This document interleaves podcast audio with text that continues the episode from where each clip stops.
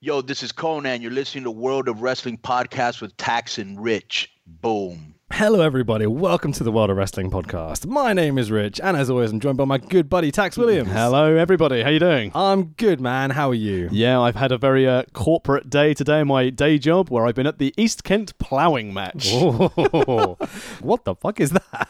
Basically, people get ploughs, attach it to either current or historic agricultural equipment, and plough a field. Banging. There was also terrier racing and welly throwing.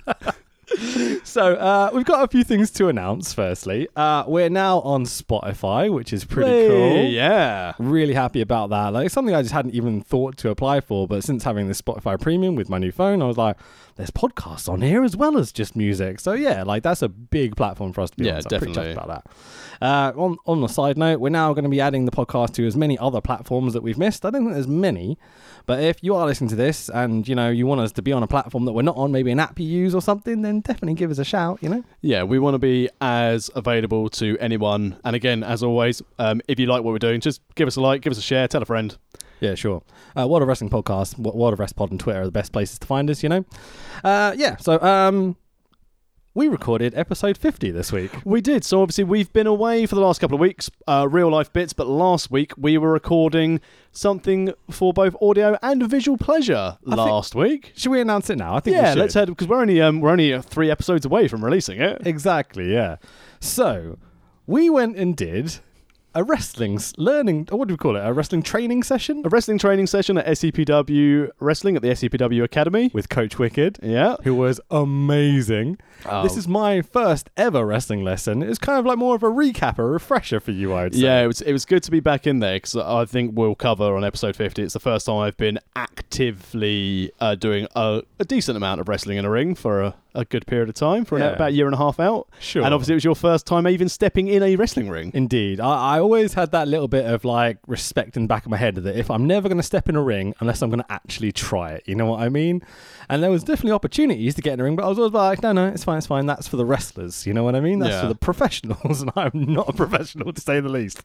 Um, I would say uh, Coach Wicked was amazing. He was so good, and we're going to go over it in episode 50, obviously. But if you want to be a pro wrestler, you want to go get fit, you just want to go do training, E sepw.co.uk. Go find Coach Wicked, Matt Huntley, Mr. Wicked, whatever it is on socials. Send him a message. Go learn from the dude. He's fucking incredible. I had such a good time, man. Yeah, it's a lot of fun. I mean, we were there for we booked in for a couple of hours. We didn't leave there till about eight o'clock. We started about quarter past five. He went in above and beyond for us. He really Yeah, did. re- re- really top bloke, and obviously, you know, I'm I'm very privileged to be part of SCPW, and I was really happy that we got to get you in a ring. Yeah, man. Uh, I learned very quickly cardio is very important for wrestling. if you want to see a fat guy blown up, wait for episode 50 because you're going to enjoy it. Like, I'm going to put in all the good bits, all the embarrassing bits. Like, it's going to be a real good watch. So, what we're going to do is there's going to be a, a documentary style thing, a vlog, however the kids call it nowadays, you know, that's going to be on YouTube where you see all the visuals of what we did, how we did it. But then the idea is that me and you are also going to record like an audio track that will be the podcast kind of accompaniment for that YouTube Yeah. video. So that should make some really good listening, good watching for episode 50. You can watch them separately, you can watch them together, do whatever you want. It gives you options as a listener. Yeah, So I'm pretty chuffed with this idea. I'm really looking forward to having oh, it really- finished. Really, good. Uh, and also, um, again, big thanks to Nick who got in touch with us on social media. He's requested um, an episode of Raw from 1993. Um, we're Yeah. not going to give away which one it is just yet, but we're probably going to do that in two weeks' time. I think that's the plan. Yeah. Yeah, for episode 49. So, um, again, like Nick, he, he found us on Facebook, he sent us a message. But if you want us to cover any wrestling, it doesn't matter what promotion, it could be a current promotion, it could be a defunct promotion, it could be from the 80s, it could be from the 70s, it could be, you know, present day.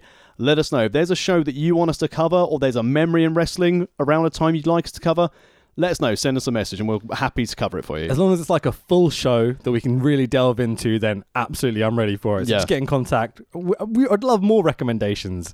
You know, there's Yeah. definitely stuff out there I want to see, but like, I'm more interested to see what other people are going to throw at us. You know, Yeah, and we've we've had a brief look through what this uh this episode that Nick suggested for us. um, It looks awesome. Looks, Looks really awesome. good. So Nick, Yeah. thanks very much for suggesting it, and we hope we do it justice in a in a couple of weeks' time. Okay, cool. Uh, last thing on the agenda uh, go buy a t shirt on Amazon, help us out, you know. Yeah. Just search worldofwrestlingpodcast.com. You'll find our awesome CMYK CM Punk ripoff T-shirt. It's pretty cool. I was going to point out that none of us wore it on episode 50. It would have been a great advertising. Oh, that's a thing. pretty nice idea, really. Fat guy, white T-shirt. Yeah, we need a black design out there to help the fat lads, you know. But anyway, Um, uh, I one other thing, which Go I on. uh, so some people who have followed this podcast have obviously found SCPW through obviously my association association with it. Awesome. We had um, our event, our previous event, well, our most recent event on Sunday, Yeah. just gone.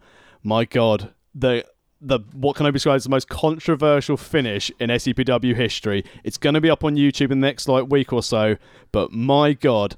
If you are ru- a promoter of wrestling promotion, Mr. Wicked, sort out your fucking admin. Because if people don't resign as senior referees, Jesus Christ, chaos can unfold. just to clarify, this narrative we're talking Yeah. about not legitimate. No, no, no, yeah. we're not bad mouthing the promotion because it's one of my favorite promotions in the world. no right now. Oh, I sto- have a great time. storyline wise, Yeah, yeah. if you have followed the promotion, it's so nice to actually be able to hark back to things that have gone past. It's really nice that as a promotion, as even as a local promotion, we hark back to things that were one, two years ago that even come in. I know Progress did this recently with a. I know a lot of people are now Differently, but yeah. yeah, and a lot of people, you know, again, Progress have been very good to us as well. Um, and but their most recent event, uh, um, still chasing with their main event, where they hark back to almost a year prior that something had everyone forgotten because you know Eddie Dennis had retired from the Indies, so that Sure. contract had disappeared. Well, nothing like killing your main event and making everyone go home. Go, "All right." hi guys. Let's move on to today's Yeah. episode. Uh, so that's a lot of admin we got through this week, but it is what it is. May I mention our sponsorship with Blue Chew? Get your dick hard. Smash some cooter. So we're doing WWF's Raw from the 7th of June 1999. This is the third and final chapter of our Ministry of Darkness trilogy. It has been quite the journey, Mr. Williams, has it not? Well, considering this all st- the uh, the original ministry started forming around Christmas 1998, and we're now we've gone all the way through WrestleMania. We didn't cover the Big Boss Man hanging in the Hell in a Cell, Yeah, yeah. where everyone didn't want him to spin round and see the little harness attached to the noose. And oh my, don't, don't- don't- don't spoil it. you can see it. give clear away as industry tricks. day. and Edge got caught because they couldn't pull his pulley up, so he just sat at the top of the arena spinning round. if you want to check this episode out on the network, it's episode 315 of Raw is War. Yeah. Okay. So let's just, just start where we are. So we're at the Fleet Center, aka the TD Garden, the home of the Celtics and the Bruins. Come on, boys, in Boston, Massachusetts.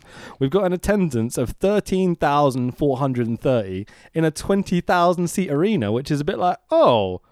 Are there lots of empty seats? Because I saw none empty seats on the show. I think we're very much um, either we've tarped off the top level, or it's just I- imagine how big the Raw entranceway was back in the day. So Sure. it's really chunky. They had all their backstage stuff there. I wonder whether they think cut it's off that purely- quarter. You know, Yeah, that makes sense. I think maybe the arena's grown in size over the years as well. I think so. So I might be wrong. It's, it's hard to find the, Yeah. sp- the specific date, the attendance and capacities and such, but it is what it is. Uh, this is broadcast live on the USA Network, doing a 6.7 rating, which is fucking insane. That's a lot of people watching. Yeah. And our commentary team are JR and Jerry the King Pedophile. I mean, Lawler, sorry. um, it's so good having these two on commentary. Uh, th- this is back in the day when JR and King were spectacular. They were into the product.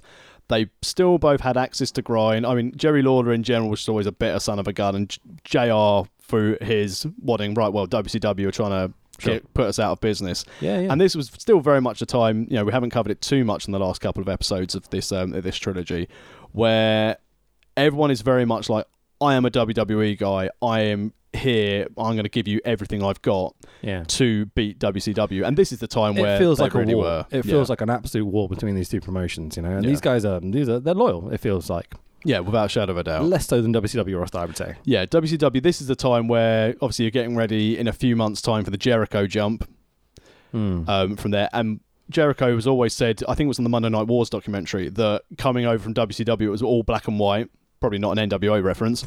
and then when you come to Raw, you just see colour because it's Yeah. bright, it's in your face, and everyone's got a say in what they do. Whereas not so much in current day WWE, where they're all playing video games and not giving a shit because AEW's meant they've all got lovely downside guarantees. Hi, Gallows and Anderson. Fair enough. um, but yeah, the, having JR and King on commentary in the late Yeah. 90s, this was prime. I still think, personally, Heyman and JR on commentary, it's be, always been my favourite Attitude Era I'm a big commentary fan. duo, Yeah, I'm a big fan. Yeah. but they will still never touch Heenan and Monsoon. like 90% of my childhood memories of watching Raw are JR and King on commentary. So this is just nostalgia through and through for me. Like again, I prefer Heenan as a commentator. Um, I, there's actually some modern guys I think are um, more listenable than these two. But the heel face dynamic, the old school wrestling guys, you know what I mean? It just it just Yeah. really works for me. Absolutely beautiful. And I think as well, so much better than Cole, yeah. especially this time. I, I love Michael Cole, the interviewer, which we'll get to on this episode. But I also, just to again set the scene. So, the last two episodes we've covered, we've had essentially the kidnapping of Stephanie McMahon. We've then had the formation of the corporate ministry.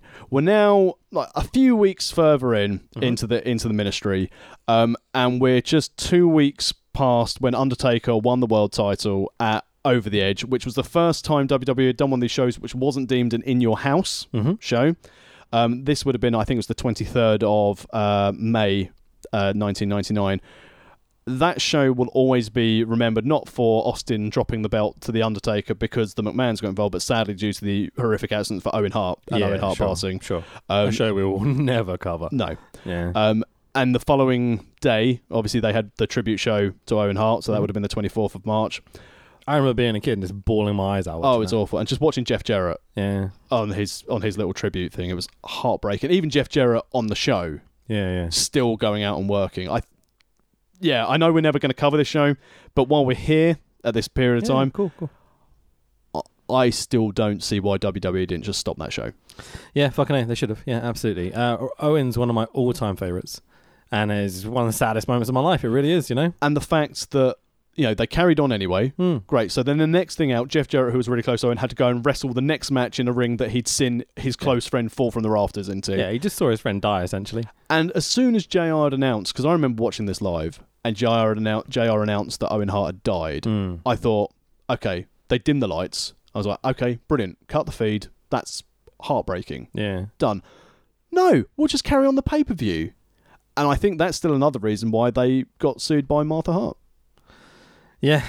Beyond my understanding a little bit, you know. I just, I just don't want anything to do with it at this point. Yeah. You know, it's horrific. It really is terrible. So sto- storylines got thrown a bit Yeah, uh, at sure. this time. So obviously, Undertaker The was fact still. that I watched this without realizing that show is what had just happened Yeah. previously is astonishing kind of um, testament for how professional a lot of these guys are in the ring, even though they're a mess and they're- a lot of them are drug addicts and they're they're working two, three minute matches at the most, so they've got all this free time to be idiots essentially on the road, you know? yeah, This this the is fact they can come out and put on these shows and get these narratives done and everything, you know? It's- Yeah, two weeks after a colleague and one of the best ever dies in a ring, and they're still going out doing what they do. As you said, Yeah.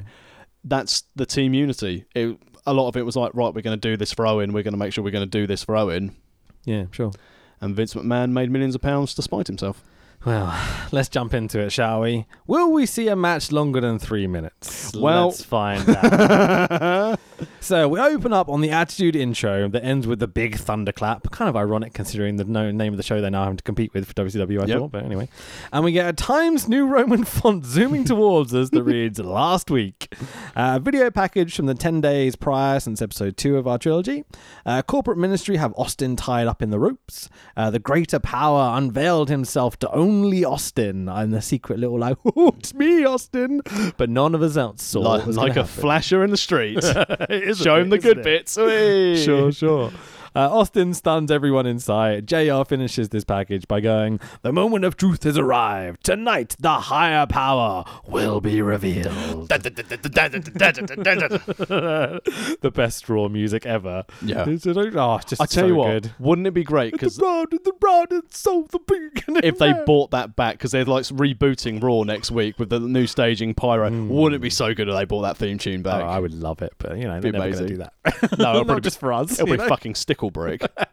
I Nickelback. Yeah, I got you. It's fine. So, uh, basically, pyro for days, and that Anthrax riff plays as the crowd is again absolutely fucking bonkers. There, there must be what five thousand signs in the crowd. Yeah, considering that's like one for what one one in three per person in the building. Yeah. it's great. Yeah, it, it looks incredible. Again, I'd be furious if I was standing behind one of those cunts with that sign up that I do the show. Unless it was a really funny Anyway. sign. I, I- There was there was a great sign which we'll see later on where Big Show's coming out, and then some bloke held up a sign that said "Your music sucks." I was like, yeah, Why would you think to make that sign? That's the one that got me. Is well. out of all the signs, Yeah. yeah. I was like, hang on, you made the effort to make a sign just to tell him his music sucks. On the plus point, one, he's not wrong. Well, yeah, and, maybe. and two, he got the point across because it was memorable for us. but like, you're not criticizing his wrestling ability or his character. You're just like, the person that made music for you is terrible. Your music sucks. Jim Johnson probably had a day off.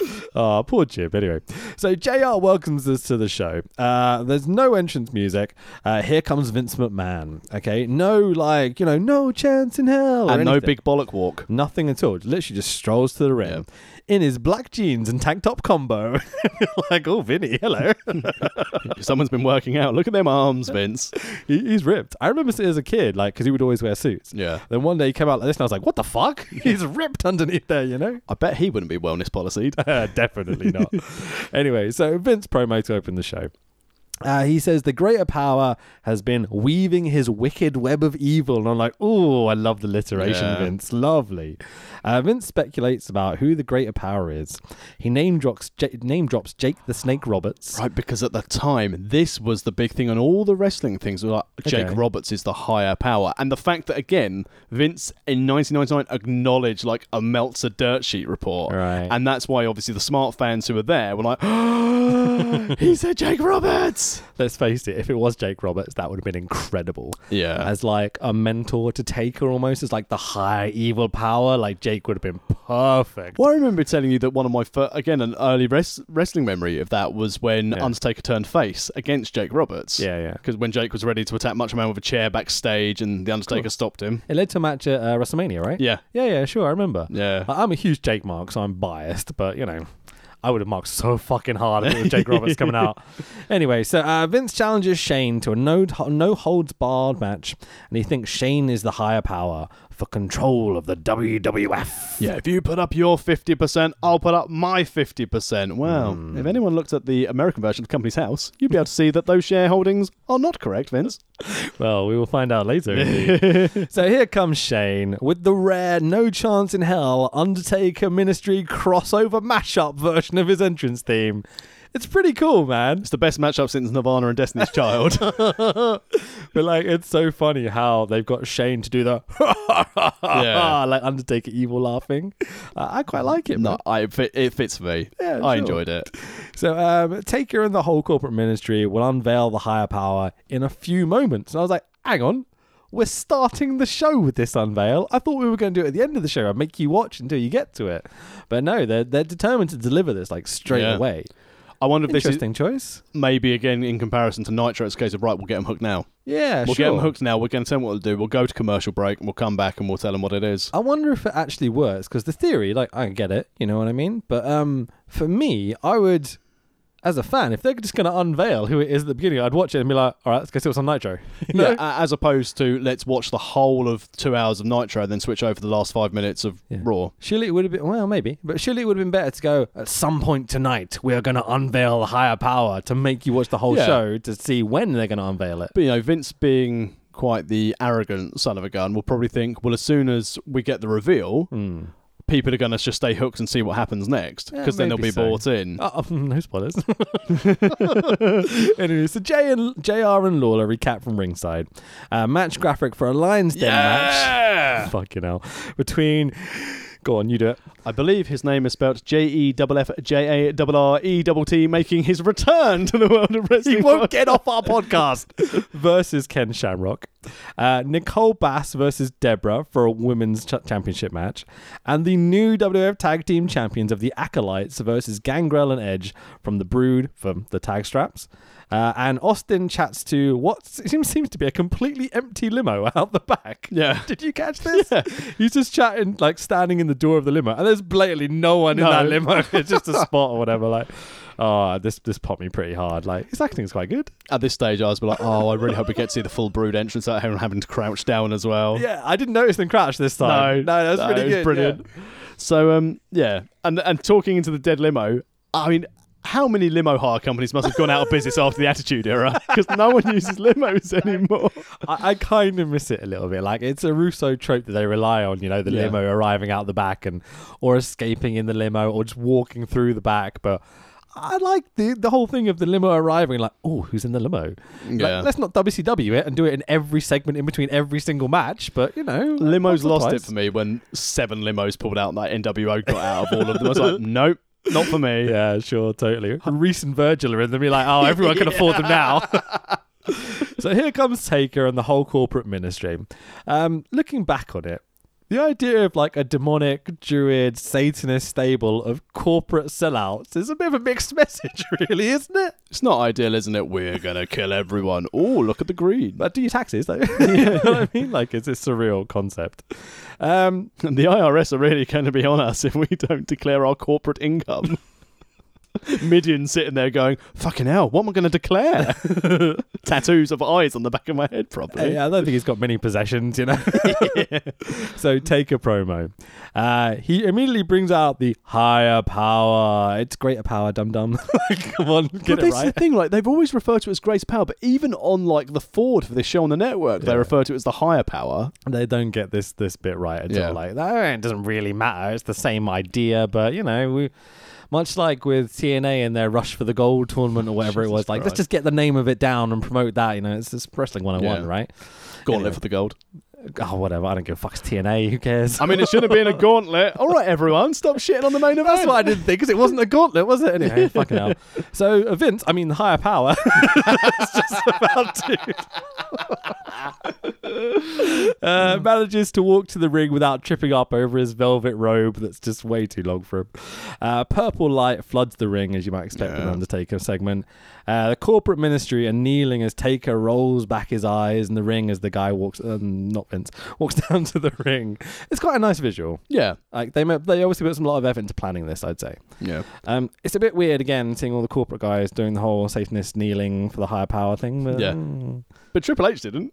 What did- oh, I swear he did. I don't. I didn't catch it. Him and China Oh, did are right they? down the front kneeling, and I was like, oh, that doesn't seem right, but whatever. Triple H backstage was probably like, I'm not fucking doing that. There's a few moments in this where I'm very impressed with his like determination to get stuff over that he obviously doesn't want to be Yeah. doing. Years from now, I'm going to be knobbing your daughter, so I'm not going to kneel for you. I wonder whether he was already at this point, I don't know. because with some of the storyline that happens later, it's definitely leading to I that. think at this time he was still with China. Okay. I don't think they were together yet. yeah, yeah, sure, because he's with China on screen as well. Yeah. So I think this was. I think it's near the beginning, but I think once they started getting involved in the Andrew Martin marrying Stephanie versus Andrew Martin's test, right? Yeah. yeah, yeah, cool. um, and then the dodgy wedding. I think that's when they started looking at dating each other. When it's a case of, do you Stephanie take Triple H? Oh yeah, I do. when Triple H faced it to the points for it.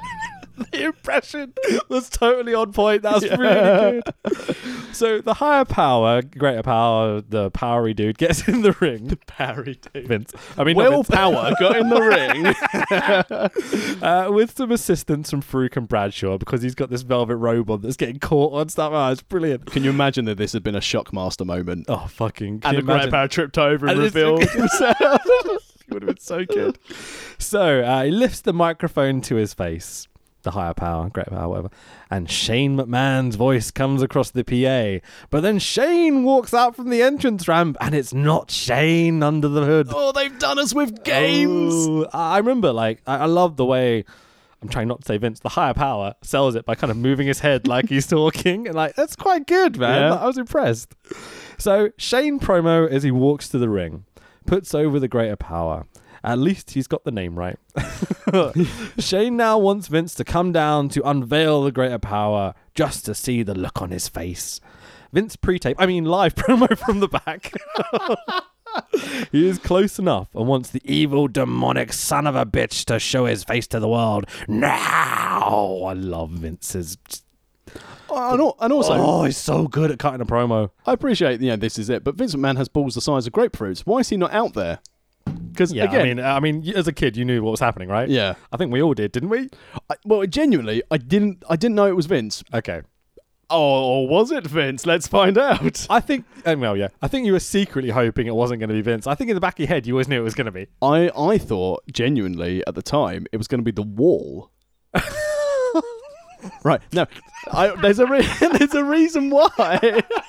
Imagine he's like it did the one. I mean, he's a great wrestler. Don't get me wrong, but as a promo guy, like fucking awful. But Yeah. I thought it was going to be the wall because again, at the time where I um, without any form of real internet as Mm. such outside of going to school, I relied on when I was looking at the football results on teletext. nice. The last advertising page was always like a phone this hot hotline number to WWE E stuff or Cool. WWF stuff back in the time. Yeah. And it was like Wall rumored to make big WWF debut and I thought, fuck me, the wall's gonna be the greater power. And when he came out and he's like three foot smaller than Taker, you probably figured it wasn't going to be him. I yeah? mean I didn't really clock that at that stage. I was thinking like maybe perspective isn't great. he's crouching. you know? yeah, he's doing the brood Doing the brood.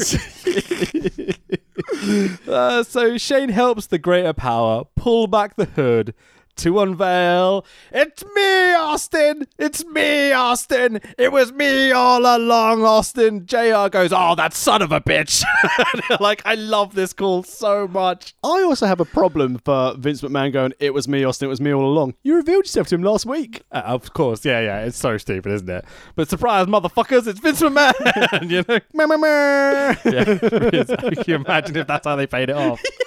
Oh, it was so good. But this again is one of the greatest sound bites ever, isn't it? Yeah. It was me, Austin, it was me all along. It's one of those things we joke Yeah. about all the fucking time. When someone's like, "Who did that?" You're like, "It was me, Austin." You know, like we've definitely said this out of context. So I, many I'd times. say again, like like like you're alluding to there, it's one of the most quoted and well known sound bites in WWE history. yeah, yeah. Along with that, the Austin Rock video promo for WrestleMania 17. My way, yeah, sure. which was so good. So I've got to beat you, Rock. I've got to do anything. I've just got to beat you. And Yeah, it's like, yeah. oh, chills. it's amazing stuff. Yeah, Yeah. but I, I said like with one-liners of things that people call that it was me, Austin. It was me all along. yeah. That's it. The thing I hadn't realized is how good Vince is at doing what I'm trying to do more and more on the podcast. is When I explain stuff, saying people's names. Yeah. He constantly goes, It's me, Austin. It was me, Austin. It was me all along, Austin. Like he's emphasizing this is about Stone Cold. Yeah. This is who we're getting over. And it's like the the, the grit of his voice, this timbre, everything about it. It's perfect for pro wrestling. It is amazing how the owner is still one of the best promos this company's ever had. Yeah. I, I would put Steph there as well. Yeah, Steph, It's like an Steph can owner. kill it. Her promo is so good. She's such a good heel. But then when she does like, you know, the be a star stuff, whatever, she seems like the nicest person Yeah. in the world. you There know? was um there was something again shown on Twitter where Georgia Smith um was in like a line so um Bulldog's daughter. Oh, okay, cool. Yeah. Um, she was in a line to sort of do like a meet and greet or a book signing something, and like there was just some random bloke in front of her, and they filmed George Smith, and Stephanie straight away realised who it was, gave her a big hug, and it's a case of, "You're very corporate. Well done." Yeah, yeah, she's really good at her job. Yeah. I love them both. Like, and you obviously see where she gets it from Vince. Yeah. It's a shame the other one isn't so good, but you know, it is what it is. Hey, Shame. uh, or, or the unknown child who didn't want to get involved in the wrestling business because Oh, they yeah, have they true, have true. a further sibling. apparently So, so. Yeah, uh, so I'm I'm predicting uh, AW Dynamite. The uh, other McMahon turns up. you never know, mate. so, um, as the corporate ministry all laugh in the ring, Vince continues, "You all bought it. You all bought it. Hook, line, and sinker. You all bought it. Even my family, even my immediately family, immediate family bought it. Every damn one of you were made fools of." And you're like, "Oh, you're the best, Vince." and then Vince blames Austin. Vince had to teach him a lesson he would never ever forget stealing Jericho shit before he's even there. Yep. Okay. uh, side note: Boss Man is staring out fans at the ringside the whole time. He is the best heel in the whole fucking world. Hang on, didn't he die at WrestleMania 15 when he was hanged? But, like all the other guys are laughing in the ring, like breaking character, almost be like, Yeah. "Look how great this is!" And Boss Man's standing there, cross-armed, just staring at people, like, "I'm gonna fucking hurt you all," and like, "Oh, he's so good." That's because Boss Man's doing this, going, "Oh, I thought it was fucking Jake Roberts. that would have been great, you know. Boss man was like, I've been fooled too. So, uh, Linda and Steph then walk out onto the entrance ramp with no entrance, no fanfare or anything. So when Vince realizes, he's like, "Oh, wait, wait, what? What's happening?" Oh, You know, like- yeah, yeah, doing the gorilla, you know, uh, which is a really nice moment. I Yeah. thought, like that realization of, "Oh shit, there's other people who actually matter here that have got a Yeah. say in this," and oh, these are the people we fucked over. Like, there's my daughter that I screwed over with the whole "Where to, Stephanie?" thing because he's the higher power, the greater power. He was in control. Yeah, I love the idea of arranging my daughter to be kidnapped to get over that get one over Austin. Thank you for rescuing her, Austin. Wanker. So, Li- oh yeah, mm, we'll talk about that in a second. So, Linda and Steph on the entrance ramp. Vince and Shane grovel like I don't know what.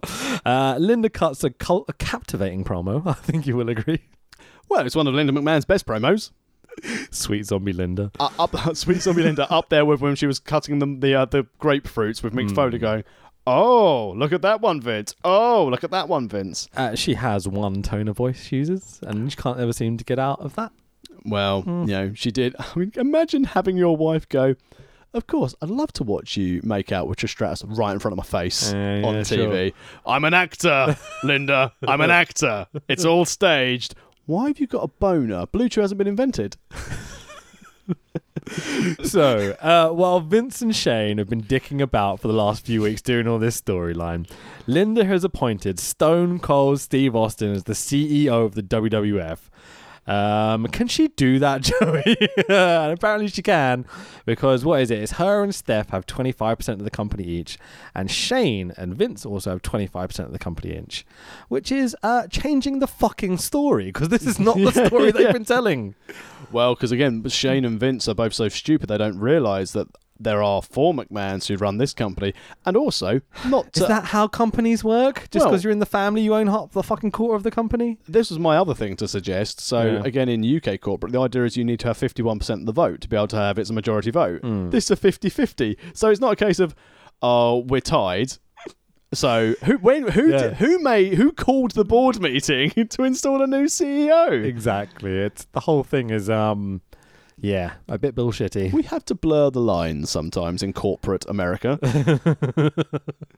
Hang on, as well at this So, time as well, um, it wasn't even listed on the stock exchange as well though, because this was still Probably. Titan Sports LLC at the time. What makes I you think. think anyone cares about apart from you? like really? you're explaining this like it's really interesting. I don't think anyone gives a fuck, but like yeah. Let's move back to the rest. So Austin comes out in his usual attire, but with a red tie and a clipboard because he's now corporate, the CEO or whatever. Uh, Vince and Shane's gobsmacked reactions are pretty great in the ring, I'd say. yeah. Like they're looking at each other, they're looking at us, and like, oh, um, it's good acting. Where'd you get that tie from? Sure, sure. but that's the thing they're shocked Yeah. by, you know? So Austin puts himself in a title match with Taker, then books. Shane and Vince versus Austin in a handicap match for King of the Ring, which is coming up. Shane versus X Pac and Kane in a handicap match for later tonight.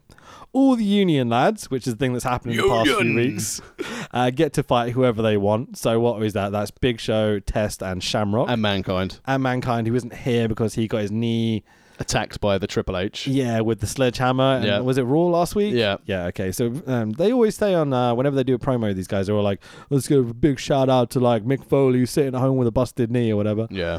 Kayfabe? I think so at the I time. think, it's yeah. kayfabe. I think it was giving him a break maybe after the whole Yeah. Owen thing, maybe. yeah, I Who think so. knows, 'cause they're because, pretty tight. because, well, and, and Mick Foley basically called him out on it Oh, at the okay. time. So I think it was a case like Mick's going to stick away for a little bit. All right, fair enough. Um, so uh, also a cast match versus uh, Taker versus No, um, cast match was Triple sorry. H and Rocky. Triple H versus Rock. Uh, so do you want to explain what this is? 'Cause So, as JR explained on commentary, he's never heard of such a thing of a, a cast match before, but this time The Rock has had his uh, left arm in the cast. I think it's his left arm. Left arm in the Yeah. cast. Well, you got to wear the left, you know. Yeah. yeah. Well learnt. Thank you, mate. Um, and so he decided that Triple H, in exchange for The Rock having his arm in a cast, Triple H would have his leg put into a plaster cast. Where is this logic? it's bonkers. Vince Russo. Yeah, Oh, it is. I, I quite like the um, Austin doing wacky shit as Yeah. the CEO. That's fine, but this leads to a really funny moment with Triple H later in the show, at least. Um, what else? Um, so, uh, and that's the bottom line. Of course, Stone Cold says so. Don't know if you knew that. Yeah. Smash. Bam, bam, bam, bam, bam, bam. uh, c- crowd go mental. Yeah, yeah. And I sit there and think to myself, I wonder if one of those Austin shirts are still available to buy. I, I think they do a retro Austin shirt online, so maybe. Oh, but is, is it the one he was wearing? 'Cause it was like the baseball top one he was wearing. oh, I don't know. With the, or- maybe the orange Stone Cold across it. They occasionally do the American football one. I saw the DX American football Yeah. one recently because I did have a bit of a look actually, but you know, it's what it is. Um, so this segment took 31 minutes and 23 seconds of what ends up being about an hour and 20 minute show. Yeah, no, yeah. I think the thing was about an hour and yeah, hour and twenty six. So minus adverts. You Yeah. know what I mean? So yeah, that's a lot. Third, a third That's of your a show third was of the the, show. promo. One promo. Um, but Can we talk about the logic of this as well? Well, I tried to talk about corporate America and you didn't like this. no, no. Let's talk about the logic of the whole storyline. Okay, I know it's a big conversation. We've got the rest of an episode to get through. yeah, but this is really really this this what is we're it. covering. Yeah. sure. So, Austin beats HBK at WrestleMania 14. Yep. Okay, full face. Brett's gone. Sean's gone. Vince steps in as the big heel. Yep. Okay, we get uh, Mankind, Taker, Kane, all the heels coming in to f- wrestle Austin through 98, blah, blah, blah, blah, blah. We then get the ministry form and the corporation form. Okay? What happens from there that makes any sense to you to lead to this moment? Well, Undertaker still has beef with Steve Austin because he wants to Yeah. win the world title. Okay, fine. So Good. that that's where we're going. So the ministry has been formed to destroy Vince McMahon and to hold a gun to his head so he can get stuff for from Austin. yeah. Because remember, if you think back to episode one, to get Stephanie back, he kidnapped Stephanie so he'd get control from Vince, so he could then have a title shot with Austin or get to Austin why? because he can't get Austin any other way. He's the owner of the company. No, no, Undertaker. Oh, okay, fine. So Right, at this yeah. at this time, Vince McMahon realizes here's where we're going. Let's this is where this is Russo logic, not real logic. Yeah, yeah, sure, sure. So- sure. I know they've got to put a TV show together, so it has to have like drama and narrative. That's fine. Like, I, I'm So- trying not to be too caught up in that. Undertaker wants Steve Austin. Undertaker isn't a decision maker, so being slightly demonic and evil, he realizes well, the only way I can get this is if I blackmail the boss. Yeah. At the 'Cause same he's time, now a druidy, yes, satanisty sort of guy. yeah. At the same time when this is happening, this is when they hatch a deal. They Okay, hatch a so deal. this is the point for me: is that why is Vince doing anything Taker wants well, that's just to get back over Austin? Yes, because he's got because he needs someone to do get Austin. He needs people not to suspect that he is behind the Undertaker doing it. Right. Because as they were all lulled into a false sense of security, because this is what happened at over the edge. As both McMahon's got involved, Vince McMahon went to help Austin. Okay. So why does he regularly beat up Shane? Uh, why did my dad beat me up? you know what I mean? There's so many bits of just like, wait, My, why? my dad Why- beat me up, so I didn't win the world title. why? Why are the corporate corporation, the ministry, and Shane all now together? Uh, obviously, money. There's so many bits that you're just like, you didn't have to do that. There's so many parts that you can get to this conclusion where Vince is doing everything to fuck Austin over without screwing up all your successful stables and characters. You know? Well, uh, as as you pointed out before, the corporation was an engine to get Triple H over. Yeah. Because Rock's gone faced. It was Yeah. obviously meant to be Rocky was the big heel against Austin, but Yeah. people love Rocky, so you just can't do that. Yeah. So then you had two top faces. You Yeah. needed two top heels. Again, I'm I'm not defending it because it's literally terrible logic. It's just a case of trying to guess what potential shoestring thread that they can have through linking these together. sure. And as you said at the time, um, McMahon was turning face to protect Stephanie. Where Yeah. to, Stephanie? Yeah, sure. I don't know why he's suddenly become. Ah, ha, where to, Stephanie? We're having a bully time. Why did we have to fuck over his daughter in the process? Uh, collateral damage. like it's so messy. You could have fucked over Ryan Shamrock or Deborah. Well, Oh, they tried to fuck over Ryan Shamrock. She just quit or got kidnapped too early. It's it's hard. So uh, I also think as well that because they were still waiting to build the top stars yeah, at that time, after Brett had gone, HBK had gone, they needed to have people for Austin to run through at the top. So by having two big factions. With Undertaker and Rock either side, then Austin from month to month could run through the ministry, run through the corporation, run through the ministry, run through the corporation to keep things going. yeah, Um, but yeah, having and then you could tell because the corporation was so big, I was like, oh, we're going to do this merge thing, so we're going to boot out what later became the union. Yeah, set up that- this that's- top that's- it's the shortest lived stable of all time. isn't David it? Union? Starr's favourite sable. Union eyes. Yeah, sure. now Union Ice. I bet, I mean, like taking Test and Shamrock out of the corporation. I can see how that could potentially be a good idea. You see Test cutting a promo, and you're like, oh, maybe not. like, you know, there was a sto- Shamrock was good super over, you know, but as a heel, he was more over. Him and Bossman running rampant through like the whole f- company, basically, Yeah. is the two like underdog heels to Taker and Triple H and start with perfect. I don't know why you had to ruin that, you know? I think also the problem with Shamrock, because you look at Shamrock back in the Attitude Era, he could have been like main event level, world title level. Yeah. And through listening to other podcasts, it's a case of, well, he was very unreliable. Yeah, sure. Well, okay, let's let's talk about this logic of the storyline a little bit. Why did we have to do the whole black wedding thing? Because Undertaker's a demon. But why why would he have to? Vince wants to get over on Austin. That's the whole point, right? And he has an allegiance with Taker. Right. So the reason behind this, I suspect, is again to fool everyone to make sure that Vince wasn't involved in this. So, because Vince can't get to Austin because Vince can't win, Vince has already lost to Austin.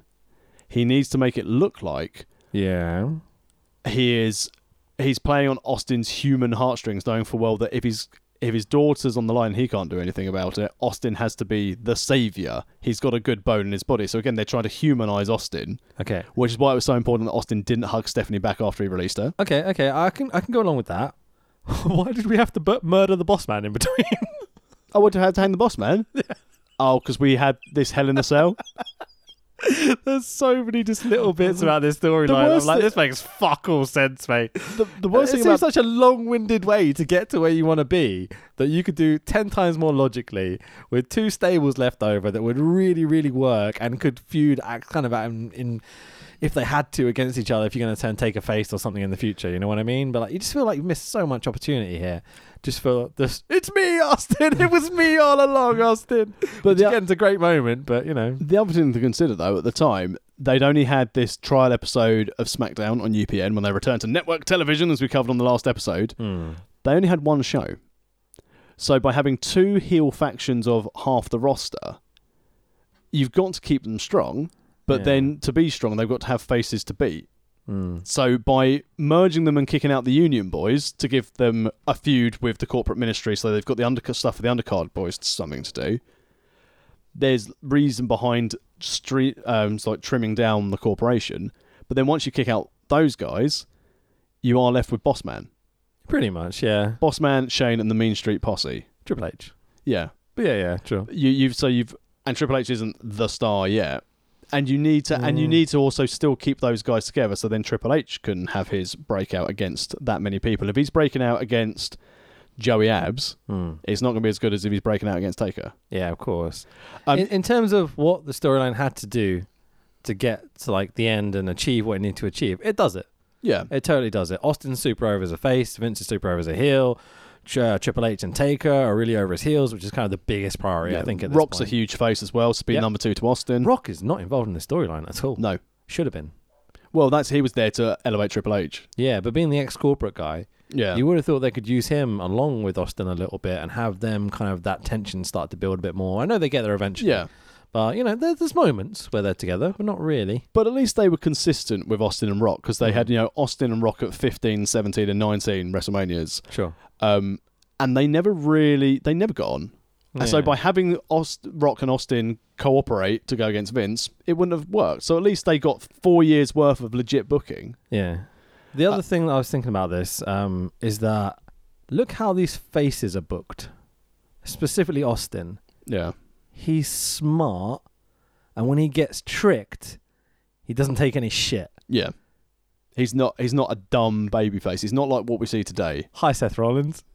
Sitting in a corner being terrified of some flashy lights and a dude in a mask, you know, like. Uh, but no, Uh. while that's nothing to do with this show, the fact that after Raw, so many people are shitting themselves like Bray Wyatt, he ki- he just no sold the curb stomp, then he had five curb stomps and seventy super kicks, and then he was down. Yeah. Yeah, well, that's for the house show audience, mate. They're telling a TV story. Mm-hmm.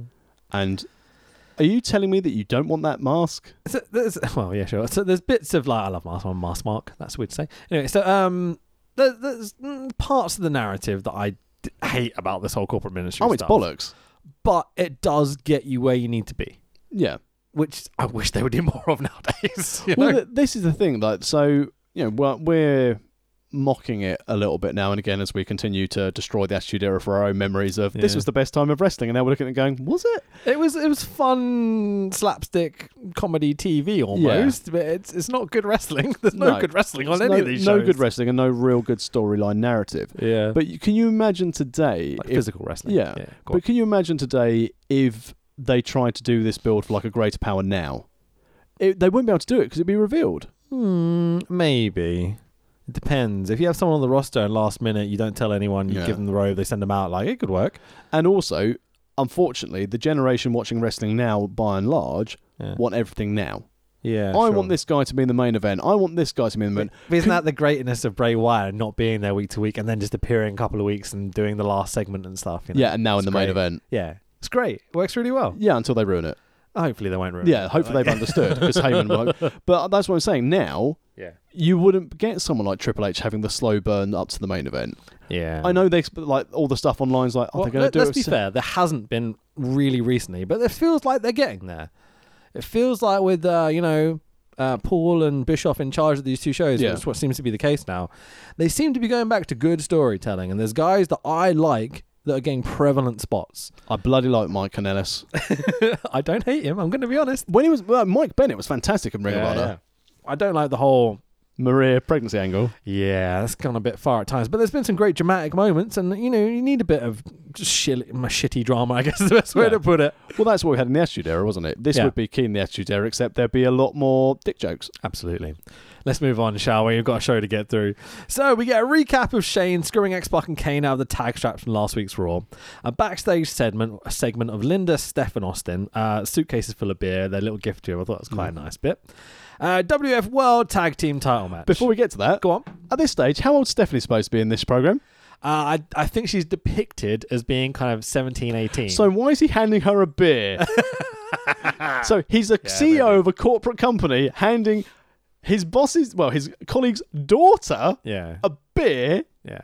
Maybe I'm thinking she's younger than she actually because she's supposed should to be at this younger point. than she is. Yeah, because that's Yeah. what we've said in the previous Yeah, yeah, sure, episode. She's supposed, she's dressing younger than she is. Yeah. Very conservative. of Yeah, me, you but know. I like the fact it's maybe that should be a new program. Linda and Stephanie now getting drunk with McMahon. it's like drunk histories. Linda chundering in the sink. mate, Steph now looks fucking amazing. Like I'm much better now than she did then. you know what I mean? That's what it Steph is fantastic. Like an excellent cheese, maturing brilliantly. So, World Tag Team title match of the Acolytes of Bradshaw and Farouk, our current champions who just won the belts recently, right? yep. Versus the Brood of Gangrel and Edge with Christian. Coolest entrance ever. Ah, It really is cool. Amazing. So we get a recap from Sunday Night Heat. The acolytes get the carry treatment that we talked about before. uh, standing in the wrong corners drives me fucking insane. Gangrel's got his back to the hard cam, and I'm like, you fucking idiots! Come on, the ref should be grabbing them and moving them to the other corners, right? Yeah. Yeah, they're standing uh, like you know close left to far right when they should be close right to far left. Correct. Anyway, so um, King says this line of like a hillbilly from Arkansas becoming the president of the United States. You don't know what's in store for you, mate. so uh, Brood make the hot tag. Gangrel and Farouk blow their spots as the Hardys and the Freebird Michael Hayes make their way down to ringside because obviously it's WF in '99. We have to have someone come down to ringside. Of to course. interfere immediately in the match. Uh, actually, there's a clean finish, kind of. of Yeah. uh, clothesline from Hell to Gangrel for the one, two, three. And still, the Acolytes are the winners of the match. Um, the Hardys and Hayes immediately jump Christian at ringside. Bit of a brawl on the ramp. Ah, it does the job. Yeah. This is who our next feud is going to be. Yeah. We've moved on from the acolytes. Can't wait for that Terry Invitational tournament with that ladder match at the end of the seven. Woohoo. So, JR and King at ringside put over the matches they announced earlier. Uh, cut to not the Mean Street Posse and Kane and Mankind Master ringside. So basically, there's two lads at ringside who they're just like, oh, look at these guy fans at ringside. Have got the cane and the uh, the uh, mankind masks, but they're still wearing the V-neck sweaters Yeah. that Rodney Mack and thing are always known to use. You're like, oh, for fuck's sake. Um, what do you think? Uh, what the tag match or of- Ah, a of, bit the of boys both, at you ringside? know, yeah. A tag match, as we've established from uh, Attitude Era Monday Night Raw, pretty throwaway. But again, progressive storyline because it's right. Okay, right. The Brood are really now done with the ministry. That's it. Let's move on to the next things, followed by Michael Hayes. I hate it when adults dress like kids. it's weird. It's like he's cosplaying as a young man almost. You For know? some reason, when I was younger as well, I always really wanted one of those t-shirts. It's like being a fat, hairy bastard as a teenager. I thought ladies would get hot for this. Fucking everybody. Nipple pointing through like the string vest, hardy top. So the Union lads, Union! Shamrock show and test walk around backstage because obviously it's Rince Russo's trope or whatever. Uh, Union lads make their way out after an advert break. Michael Cole, boo, with a with a mic, chats to the lads. Uh, show wants Taker for the world title later tonight. Uh, Vince and Shane react backstage, and they're doing a great job Yeah. of it. I thought they were really funny. Uh, Shane doesn't want uh, Double J in the um, Lions Den match anymore. He wants Vince McMahon in a Lions Den cage match thing. Vince McMahon did his wonderful gorp Yeah, facial expression. their reactions are priceless. Yeah. Yeah, they're so good. I think But the they're- but the best reactions Go on. come next. so Test doesn't want a wrestler. He wants Stephanie McMahon to come down to ringside. Steph walks down the of the ring looking all coy and like, hmm, what's this? Like her acting's really good, Yeah. man. She's new to the industry at this point. She was fucking brilliant. Uh, some scumbag in the crowd chants, "We want puppies!" as immediately as she walks out. And amazingly, Jerry Lawler has still got a job. Yeah, fucking A. Uh, Tess asks out Stephanie, and Stephanie responds, I'd love to. And Vince and Shane are flip out backstage. Yeah, the lead answer is like, what does he want with Stephanie? What does he want with Stephanie? and, and the best line as well, again, I don't know if it's scripted or test, like, basically shot himself. So, and your dad's going to have to get used to you dating a wrestler. No, for well, he doesn't. and as soon as she said yes, the best thing was like Shamrock and Big Show high fiving. Just like, good one, lad. You got it. Yeah. Yeah, go show her a good time. Yeah, it's cool, man. It works, you know? Did you know through like listening to some stuff that Conrad's done that at the time Russo wanted Test to be in DX? Oh, really? Yeah, they That saw sounds like a Russo thing to do, and he's a fucking idiot if he thinks that's going to work. Russo's point was, well, it's like Nash, it's like Big Sexy. And- Comparing Tess to Kevin Nash Well, is ridiculous. This is before because obviously this would have been where Michaels was in it, and um, apparently Michaels and Triple H like, how many matches have you had? And it was like, oh, four. yeah. And it was like, what? Since been on the main roster? No, four. No, four matches. I mean, that's as many moves as Kevin Nash has, but Kevin Nash can cut a promo and he's Yeah. a cool dude, you know? Tess never came across like a cool person to me. The only time that Test in his career, I think, had a shot when the WWE CW started. Yeah. Um, He apparently, came back as Roy D. Magoo angry dude. Well, he came back as Ronnie McGrew, angry dude, but Yeah. he cut a promo backstage, and apparently Vince was there, and Right. Vince was like, "That promo was amazing. Do it again on camera. Do it again tonight. Do it again on camera. Do it live on Sci-Fi. Yeah. Oh my god, we've got gold here." Vince is apparently backstage watching this test promo, and Test shits the bed with the promo, What a surprise.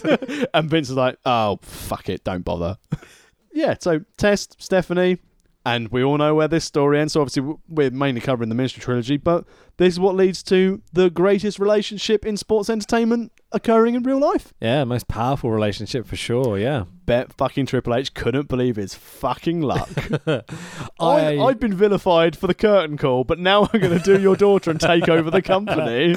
I love the episode of the wedding and how Triple H does it like that. Oh, I do, do, do, do, Stephanie.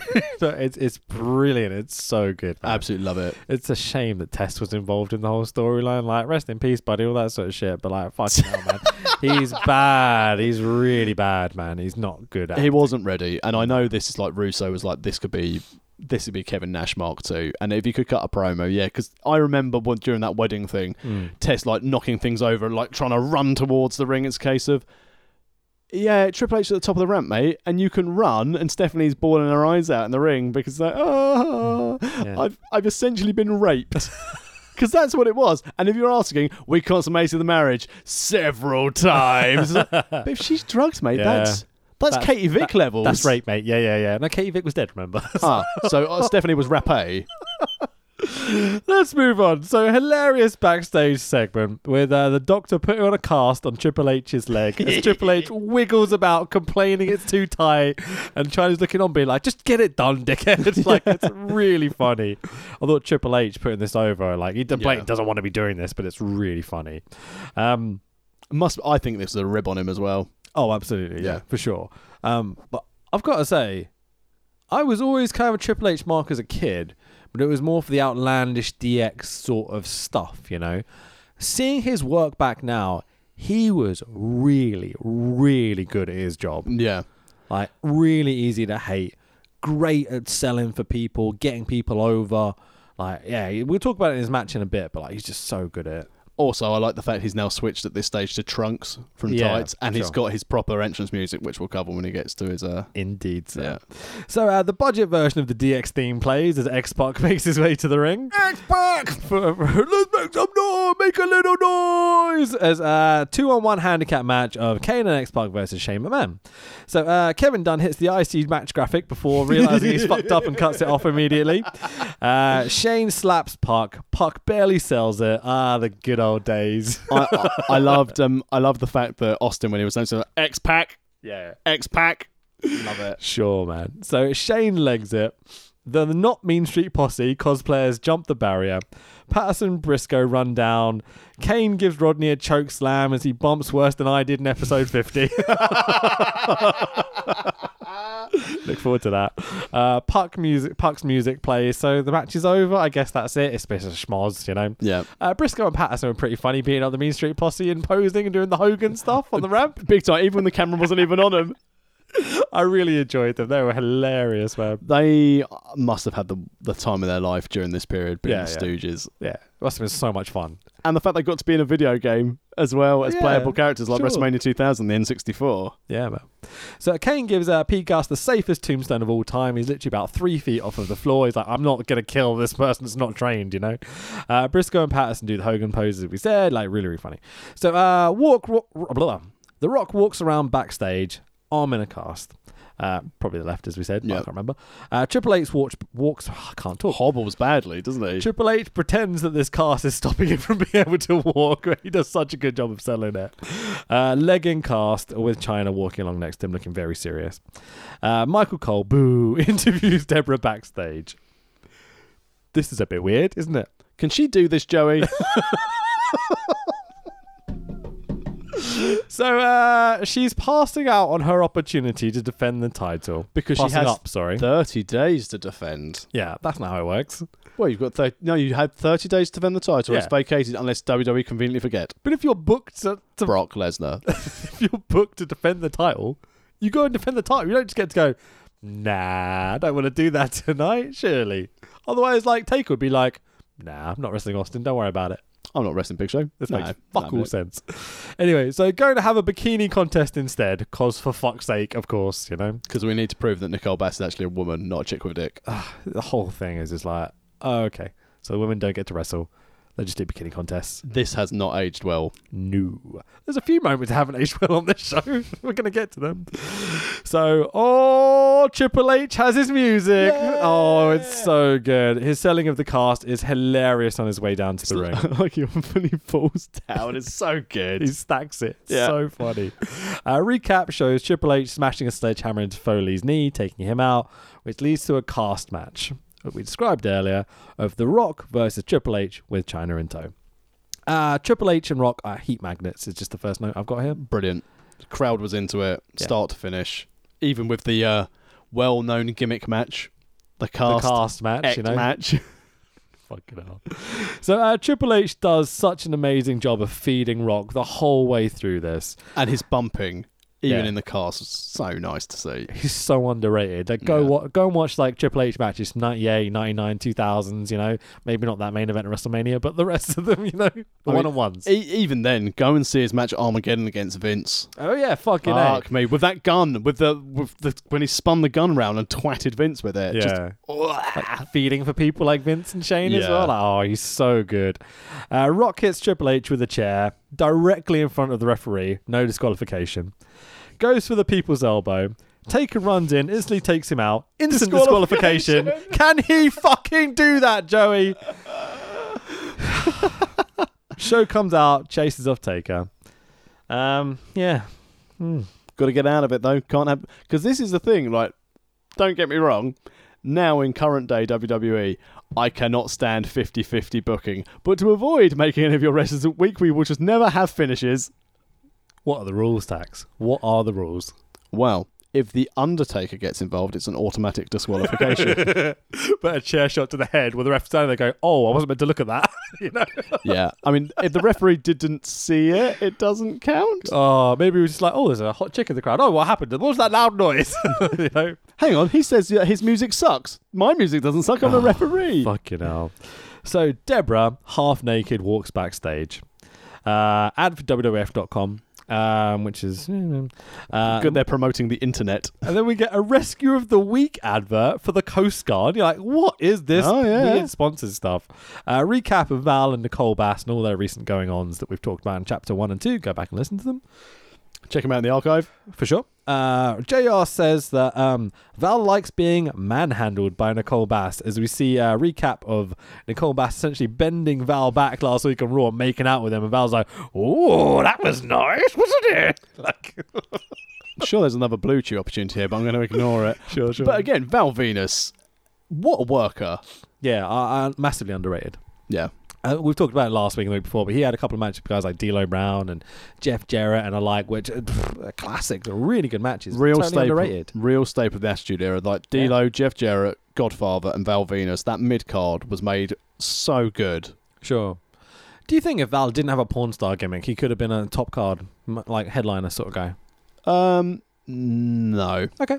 I think that Val in the ring was so much better than he was with a promo. I know he got his porn star promo over, but then I think you could see where his role in the company was with the uh, the right to censor and then Bischoff's assistant when he was Sean Morley. Yeah, but is that not Dolph Ziggler syndrome where you've been there enough and done this role enough that when they suddenly change or we try to change you or just give you a push, it's like, well, it's the the, the shine is gone. Yeah, probably. I mean, I just think it's a shame because he could have. And I, I know I remember when we spoke on an earlier episode that when Val was in like a WWF title tournament Yeah. and it was him and Austin on an episode of Raw. It's like fucking hell when Val turned heel. Hmm. Yeah, Yeah, it's good, really good. So, bikini contest. Deborah, with her valet of the Intercontinental, Cham- Intercontinental Champion, J E double F J A double R E double T, wow, it's double J, versus Nicole Bass with her valet and I see. of her valet of Val Venus. Nice role reversal, I Yeah. thought. It's kind of funny. Uh, King jumps in the ring with the mic because he has to talk his usual bollocks for anything like this. He was so excited on commentary, got over that. I'm going to go and offer my services for this bikini contest. Oh, I am. I bet you are, said JR. These are too old for you, Jerry. by like 20 years at least so uh, val looks very uh, sorry uh, nicole bass looks very uncomfortable uh, how can you blame her to be totally honest you know Especially when you're doing a mangina, it really hurts. um, careful now uh, the crowd boos bass as she disrobes and you're like oh this is just unfortunate you know she's meant it's to be bullying, to be fair. let's be honest. honest. Like, I've just written what is this trash because it's it's not achieving anything it should be achieving. It's just the Nicole Mass is, Bass it's is the meant to be the titillation. face. Deborah's meant to be the heel, or kinda. Isn't she like a willing prostitute that we've been talking about recently? Yeah, she's one of the good father's hoes, so she's a good girl. sigh of disappointment. I mean, So- less less said of this really Yeah. needs to be done Well, here. the best bit is where King announces the winner because he goes, "The winner, Nicole. I mean, sorry, Deborah is the winner." And you're like, "You fucking idiot." now we know what you like, Jerry. Sure, who gives a flying fuck? Let's carry on. So Val and JJ brawl at the end of it. Uh, Bass almost botches, accidentally smashing a guitar over Val's head, like kayfabe, blah. Completely fucks it up because uh, Val's head is busted open at the back. I think she hit him with the like the um, what's it called, the neck Yeah, of the guitar, actually smacking it over his head. So that looked painful. Uh, he shouts at Nicole Bass. Nicole Bass goes, "Screw you," and walks off. Just the opposite of what the story's been up until this point. yep. Great. Let's move on. So Shamrock putting over his put, blah, putting on his MMA gloves backstage. Vince fist bumping backstage. Yeah. like, come on, Vinny, you can do it. Uh, we get a GTV segment here. Talk about bullshit. So Hang on, no, this was not bullshit. This had my wankathon in there.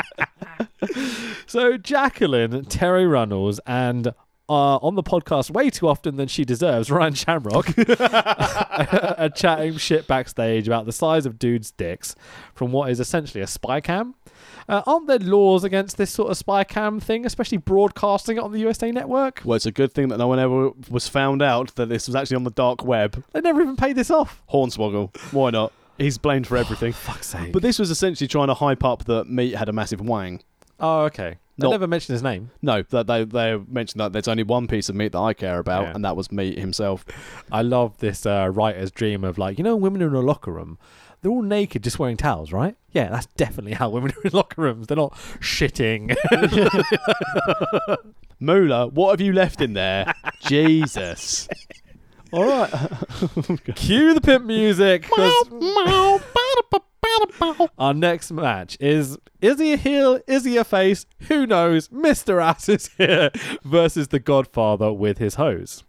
It's that time once again for everybody to jump aboard the sexual exploitation of women train. Here we go. Let's having a party. Yeah, I have issues.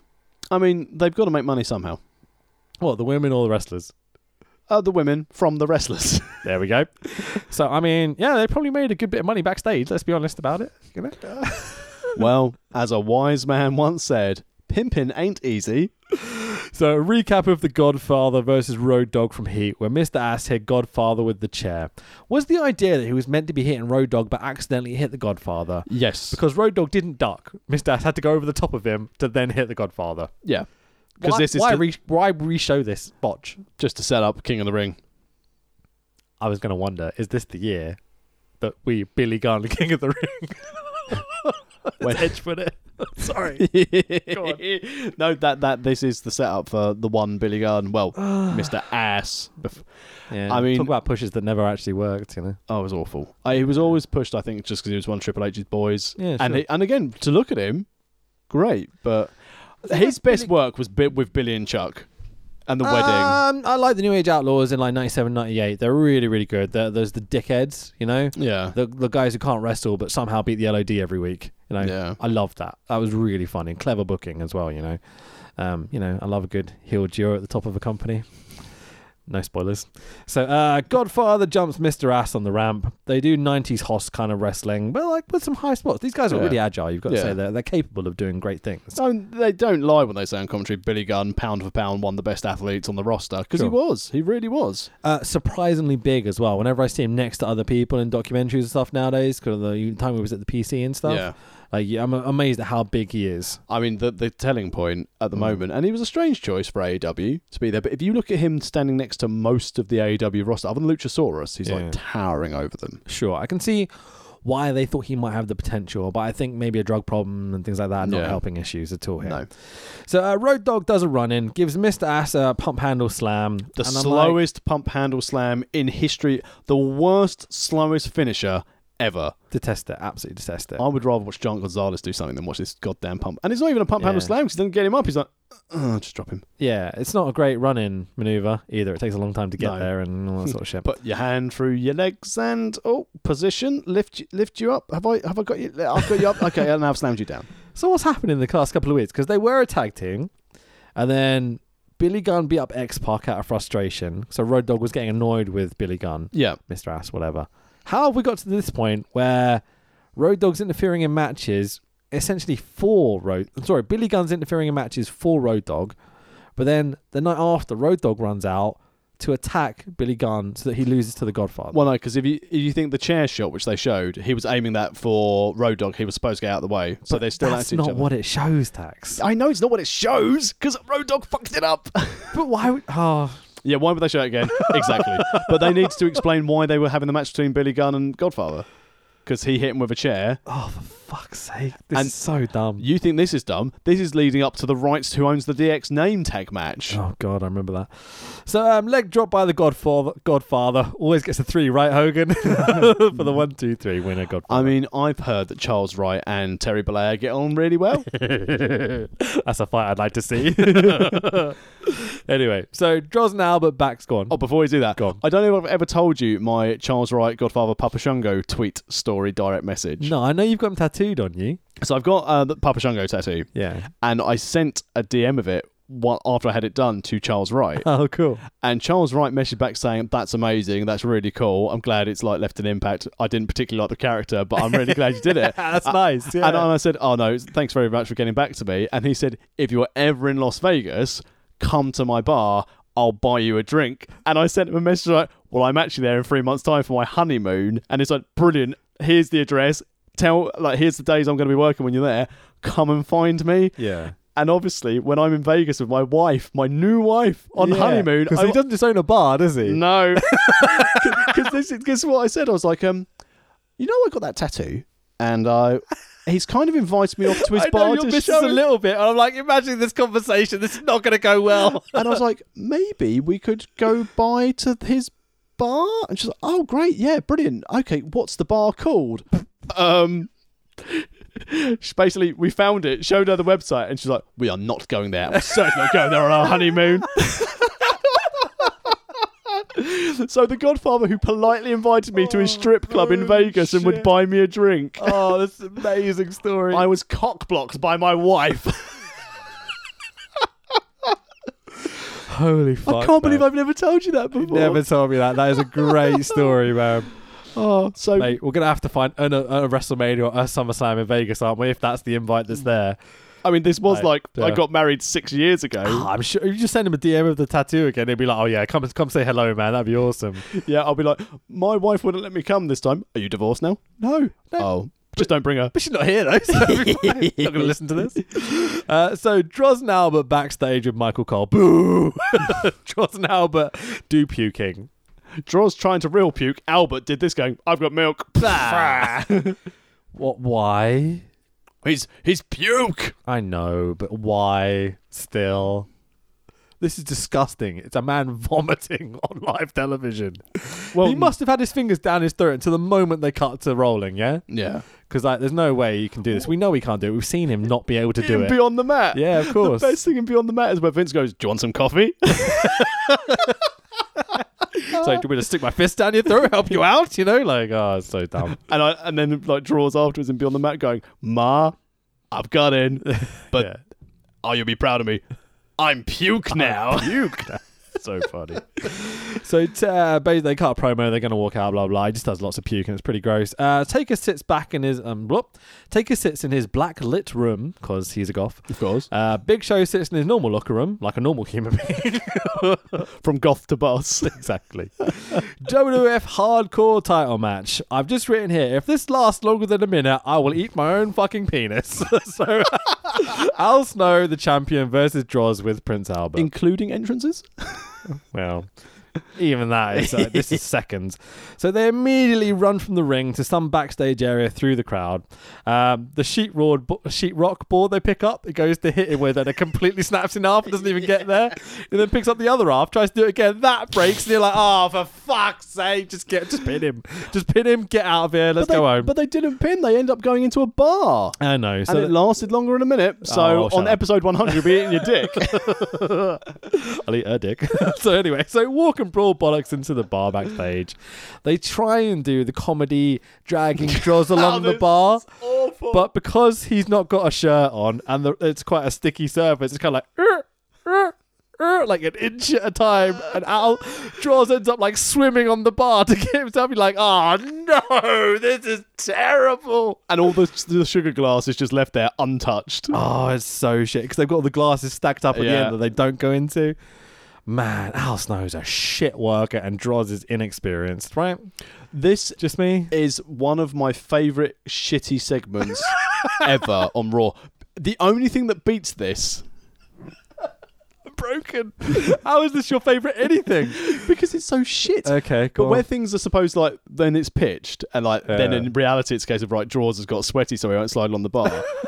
this is only seconded by the time where Rock and Goldberg had things. Do you remember this where Goldberg chased Rock out the back? Roll, Rock jumped in a Hummer limo and it escaped. It drove away really fast. Kinda, yeah. And then Goldberg jumped into this big like muscle car and beforehand it had flooded. So Goldberg was trying to get it to go to chase off and couldn't do it. So got out of the car and ran after the Hummer, but in the wrong way. and the Oh, whole storyline was no. that Rock hadn't actually got in the Hummer. So Goldberg ran away pretty much past where Rock was standing, who then just looked back out of the camera. I don't remember that. Mate, well, I'm gonna I- have to look it up. That Well, sounds I funny. had to find it, but yeah.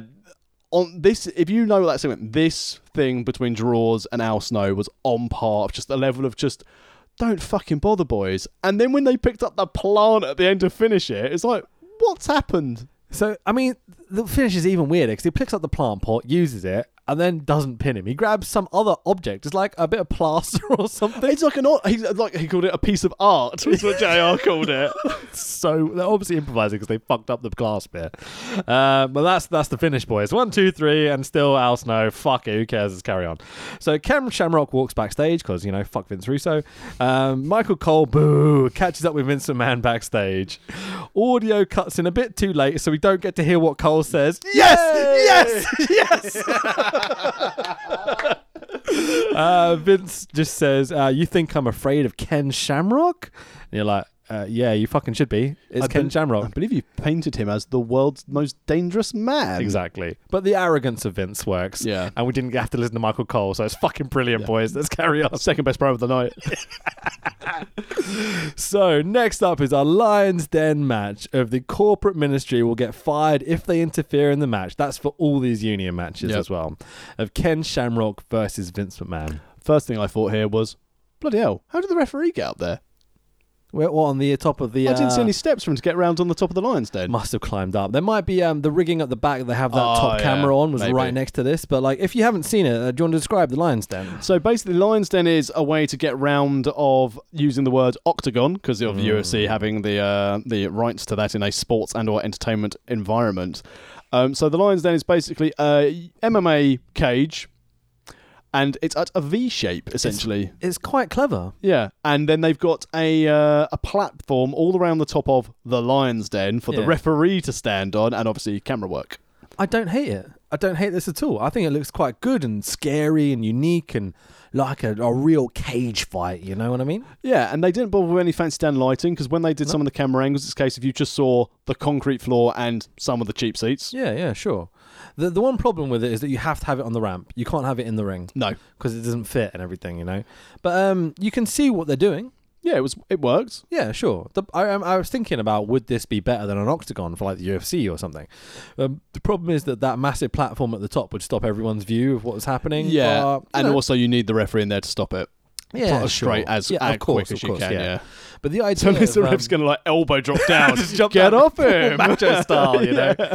But um, the bit I liked about it, in terms of like an actual legitimate cage for fights or whatever, is that because it's quite a lot taller than the UFC cage, you don't get that thing of people lying their hands across the top of the cage or anything like that. Yeah. But then you lose the camera angle of the camera being able to come over the top. Yeah. So there's positives and negatives in terms of if it was a legitimate thing, but whatever. Uh, I, I think I've overanalyzed this to be totally honest. Probably because Fox Sports want real fighting. I think we'll see more Lions Day matches on SmackDown from Who next knows, mate? Friday. Who knows? I doubt it. But uh, Ken Shamrock recently making his return to pro wrestling, been for Impact recently. Yep. Definitely a guy I'd like to see utilized. I like him. I've got a soft spot for him. Yeah, I think in Attitude Era, his character and like his like I've just lost my mind snapping was yeah. really cool. I'm thinking more of like an authority figure or like um, a trainer or like a manager type thing. 'Cause he can cut promo, dude. He's Yeah. angry and But that's the thing, he's, comfortable. angry. I think he's comfortable in front of the cage. Yeah. Think of like Jason Jordan, or not Jason Jordan. What's the other guy? Chad Gable. Chad Gable. Chad Gable. Ken Shamrock. No, because No. they because they're going I think- to, they've already trademarked the name the future name for Chad Gable, which will kill his career. Shorty G. Moving on. So uh, no, that's not going to happen. Surely that can't happen. All the short jokes, and they've trademarked the name Shorty G. I know WWE trademark a lot of things for sport and or entertainment, but they're doing all of these short jokes for Chad Gable, where they made him cut his hair, get rid of his singlet. He could have been fucking new Kurt Angle, and they've ruined him. I'm not against cutting your hair, using the singlet, whatever. I think that's fine. You need a bit of a change of But character. but calling a wrestler i- Shorty if, G. they go there, that's gonna be he's gonna be Enzo Amore Mark II, which is just terrible. Because yeah. Anyway, Hang on, so, what's Enzo doing these days? fucking. So, um, Vince locks himself in the lion's den cage before Shamrock can make his entrance. Ba bum dang. t- t- t- da. Oh, Cool again, Shamrock's music. entrance music was very good. Fucking A, man. So Vince has got the chain that latches the door and he's closing it and he's holding it still while Shamrock's trying to get in the cage. Shamrock eventually charges the cage door because Vince has pulled the chain out like he's going to use it to smack Yeah. Shamrock. Uh, Shamrock then turns around after opening the cage door. Bit of a weird choice, don't you think? but he's got to be hit by Jeff Jarrett in the head with a chair. So that's why he's turned around. Kenny falls into the cage. Vince puts an ankle lock on Shamrock. Ref calls for the bell. What was this shit? Fucking Shamrock screwed Shamrock. Uh, yeah, I don't know what to say about this. It was just all a bit weird. Feels They- like a missed opportunity almost. Purely to set up Double J and Shamrock Yeah. Again again because they're moving away. And God, what a waste of Ken Shamrock. Mm, At this time, yeah, definitely. he's come out of feuds with like Austin and Brett and people like that, and now he's like, Well, let's eh, elevate Double Jeff J. Jarrett. Yeah, okay. Um, so. The, the, the narrative is that Jeff Jarrett isn't part of the corporate ministry, so him interfering in it doesn't It's get fine. fired. Fuck off, Vince Russo. So uh, show and take. Go on. Do you want to say? No, that? I was just going to say obviously because he's going to let his mate come out and do things, isn't he? Yeah, of course, yeah. So uh, I wonder what Jarrett had over Vince or the other way around, like Russo, that this happened, or what he saw in Jeff Jarrett that no one else in the world saw. Probably because Jarrett might have been the first person to take Russo seriously as a booker, and Russo have been. probably latched onto him because Jeff Jarrett, Yeah. being sensible politic man, would sit there and go, "Right, well he's in charge. I'll be his mate." It's always easier to latch onto the first person that like you work with Yeah, than the better person maybe you're working Yeah, with exactly. because of that loyalty aspect. Like I respect loyalty, but sometimes it has to be for the betterment of the product. You know what I mean? Whatever. Um, show and take a walk around backstage because you know Russo. Yep, cool. Uh, recap of Taker breaking a club over show. Describe this to me. So, Undertaker for some reason had what I believe would be referred to as a ball bat, Yeah, but made of balsa wood, maybe. definitely balsa wood, and then as he's twatted Big Show over the skull with it, Yeah. um, I'd say maybe twelve percent of the ball bat flew off into the crowd. Dangerous. Uh, b- don't buy those first row sheets, seats, and um, Nah. and the rest of the bat was like Taker's like, oh shit. yeah, didn't really work, did it? It was very much a gimmicked ball bat, Yeah, yeah. but also, to but, the point of like, oh, that's embarrassing. Looks also like polystyrene like snapping over someone's head. certainly not the same length as a standard baseball bat. No, So I wonder again if this is an attempt to dig at Sid. Maybe it was a softball bat. maybe who knows. so Vince and Shane run away to their limo. They're out of here. Fair enough. Cool. You know, I missed these little bits to be totally honest. And fair play to the limo driver. That was a really narrow tunnel for it to speed through. I was like, bloody hell, I struggle True. in narrow country lanes in my car. Imagine doing that with a limo. King of the Ring promo, the Mr. Ass year, if you will. Uh, time for your main event of the evening for the WWF World Heavyweight Championship match over The Undertaker with Paul Bearer. I was going to say The Undertaker with Paul Bearer, our current champion. That doesn't make sense. The Undertaker, who is our current champion, with Paul Bearer versus The Big Show. No longer Paul White, just The Big Show now. Yeah. Good choice. Yeah, because um, Vince McMahon apparently was saying, well, who's Paul White? That Yeah. doesn't sell t shirts. Yeah. You're the whole show. You're the big show. Big Show's a weird name for a human being, Yeah. but it, it's got over. Yeah. And the fact everyone knows him as show.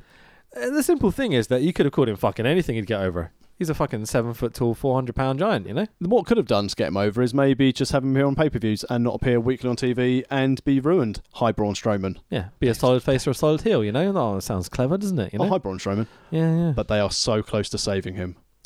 yeah, the bits I've seen with Seth and stuff have been okay. Like, I don't What- know how he fits in with The Fiend and everything else. he but- doesn't. Yeah. Brock beats Kofi. Braun finally beats Brock. oh, that'd be good. Because, you know, not be- I know obviously you can't have The Fiend kicking around on Fox doing things, but Braun Strowman doing baseball commentary and promoting WWE on Fox, he's Is he? going to be on there because he's a flipping man mountain. Cool. I've always said that Braun would be one of those guys you put on kids' TV, Yeah. whatever it would be, award shows and stuff, and he, he comes across like a genuinely interesting, funny sort of character, you know? I've um being a little bit of a nerd and sometimes just needing something to switch off after work. I do watch Yeah. like these table for three things that they put on the network, I watch them quite occasionally. yeah. and he did one with Alexa Bliss and Ember Moon, Okay. and I think they were I can't remember what um, American diner they were at, but obviously it was sponsored by that show because they were ordering from the new menu, okay. and basically they all ordered burgers, and Braun Strowman was like, "Mm, "Yours looks quite good." Um, so I eats Alexa Bliss's and Ember Moon's burgers. He's a funny dude. I think it could be a bit overbearing backstage if you're around him all the time, but as Yeah. an on-screen character, just him as a human being is solely interesting. And also, I love the fact that he has this little friendship with tiny little Alexa Bliss. yeah, it's so super good. cute, man. I'd be worried if I was Buddy Murphy. you know what I mean? Like, How did he manage that? We'll never know. Anyway, so some dude at ringside has a sign that says "Your music sucks," which we talked about earlier. everyone's a critic, you know. uh, Jr. is working so hard to make it uh, the obvious that Show is a legit threat to Taker. Um, I think he needs to at this point, even though, like you know, Show being this absolute giant is an obvious threat to our world heavyweight champion at this point. Yeah. But he's um, um, the bookings a bit eh, with Show up until this point, I'd say. Well, because when he came in at Valentine's Day Massacre in '99, um, it was the Oh, case, what a moment! The throw through the cage with Austin. Yeah. Oh, brilliant. and they could have made him, but then they lost interest in him. He did his thing with Mankind at WrestleMania 15, and then since then, it's like fucking hell. What are we going to do with this lump of shit? Yeah, sure. Uh, he's so agile. He's so big. Like his promo is getting a bit better as well. I, I think you could have done something really special with this guy. His best work came when he worked with Taker in a tag team. Yeah, maybe. I, don't enjo- know I, I about enjoyed that. most, but that's also when the Undertaker pretty much like he needs to go down to OVW Yeah. and lose weight. Yeah. And, I, and I think the problem with Big Show has always been that he didn't want to be a giant. He wanted to be an athlete. He wanted to be a worker. yeah. Great, but you shouldn't be bumping. You shouldn't be ever going off your feet unless it's a rare moment. Mm, I don't know how I feel about that. I think it's it's um it's um I know it's unlike a an little 80s cliche, an you 80s know, concept, like, but it's- yeah. It still works today. I agree. I, I don't Yeah. disagree at all. What I'm saying is that he's so good and so agile, like a Braun Strowman nowadays. You know what I mean? Like But I also yes, wonder. keep safe, keep your knees in good shape, all that sort of stuff. Because a guy that big having to carry that weight on those little Yeah. knee joints, you know, no matter how big or strong you are, those knees and ankles are fragile. You know, like there's nothing you can do about that. I do have another thought process for Big Show, which isn't um, not the right approach to have with it. But I also wonder a lot of the time with WWE, they didn't ever really pull the trigger on him because of Andre. Because as soon as Andre Yeah, started maybe. deteriorating, Yeah. they couldn't deal with it. They couldn't cope with do you it. think there's an element of if you make show your top guy, who's going to tell him that he has to put people over anymore? Because that was the problem with Andre as well. They got to Yeah. the point where they just couldn't tell Andre what to do because he's Andre for fuck's sake. yeah, and and I think as well that This is coming from documentaries. It's not just my Yeah. opinion, you know. Yeah. I think also with Big Show, it's the case they could never fully pull the trigger and put him as the top guy because who would legitimately beat him? Taker Kane, Austin Rock, you can all those guys can go Yeah, over. but tha- that's the thing, though. But then you're looking at, in real fight mode. It Um, just it yeah, kill him. You're saying that, but then like you know, you look at the early UFCs, which are around this sort Yeah. of time period, like it was five, ten years give or take. But there's definitely smaller guys beating bigger guys legitimately with technique Yeah. and all that sort of stuff, you know. But you'd assume that Show can fight is the thing. He seems well trained, Yeah. he's a good grappler. Like you see the stuff he's done in the ring. If it was a legitimate fighting sport, you know he can go. You know, Yeah, I, I just Uh, think mm. that there was something Greg Harley. former world champion. yeah, who I mean, who doesn't want to see a Punjabi prison match? That's the only reason why they put Ginger Mahal with the belt on him. They were like, we've still got this goddamn Punjab prison. Um, this guy. So where's he from? Canada. Nope. Punjab. we can't put the Singh brothers in it because they're not over enough yet. No, it was Mahal. Yeah. Um, the whole wearing a turban, even though you're not Sikh. Well, Tiger Ali Singh. oh, God, and that Chaz shit. and D'Lo. Yeah. Oh, that's another thing. We, we haven't had any Beaver Cleavage uh, promos Thank today. God. I think he's gone by this point, isn't he? Yeah, it's dead Yeah, it doesn't go for long. for two weeks. Two weeks after the start of the promos. Yeah. Didn't he do something really fucked up? I seem to remember. Oh, Chaz. Yeah, I think we've had this conversation before. Hmm, I don't know, Maybe I I'm don't wrong. remember. I seem to remember looking it up and I was wrong, so I'll just skip over it. So, uh, Big Show and Taker do 90s Hoss wrestling, as you might expect. Uh, walk and brawl to ringside. Uh, they seem to spend most of the match leaning on the commentary table, kind of throwing little spots at each other and punching and things. I'm like going, this is really weird. Why are they out by the commentary table for so long? and then Earl takes a huge tumble running away from Taker. Earl had another ref. It's, it's a, the, maybe the best moment in the whole thing. Taker goes to chase him. Earl goes, whoa, and then stacks it past the camera. It's really funny. Uh, Big Show delivers on his promise earlier. But they get back in the ring, and Big Show said earlier in his promo that he was going to choke slam Taker to hell. And so he delivers on this by slamming Taker through the ring. Paul Heyman's ears just pricked up as he watches this happen. Because this is ECW all over with uh, Oh, Bam Bam, and Taz. That's the one. Yeah. And oh, that's why they weren't in the ring for most of the match because they were obviously sorting out this hole for them to fall through Someone's been gimmicking that ring. it, when you see it, they've cut like like almost like an S shape all around the ring to make it look like they've kind of cracked through. Obviously, Yeah.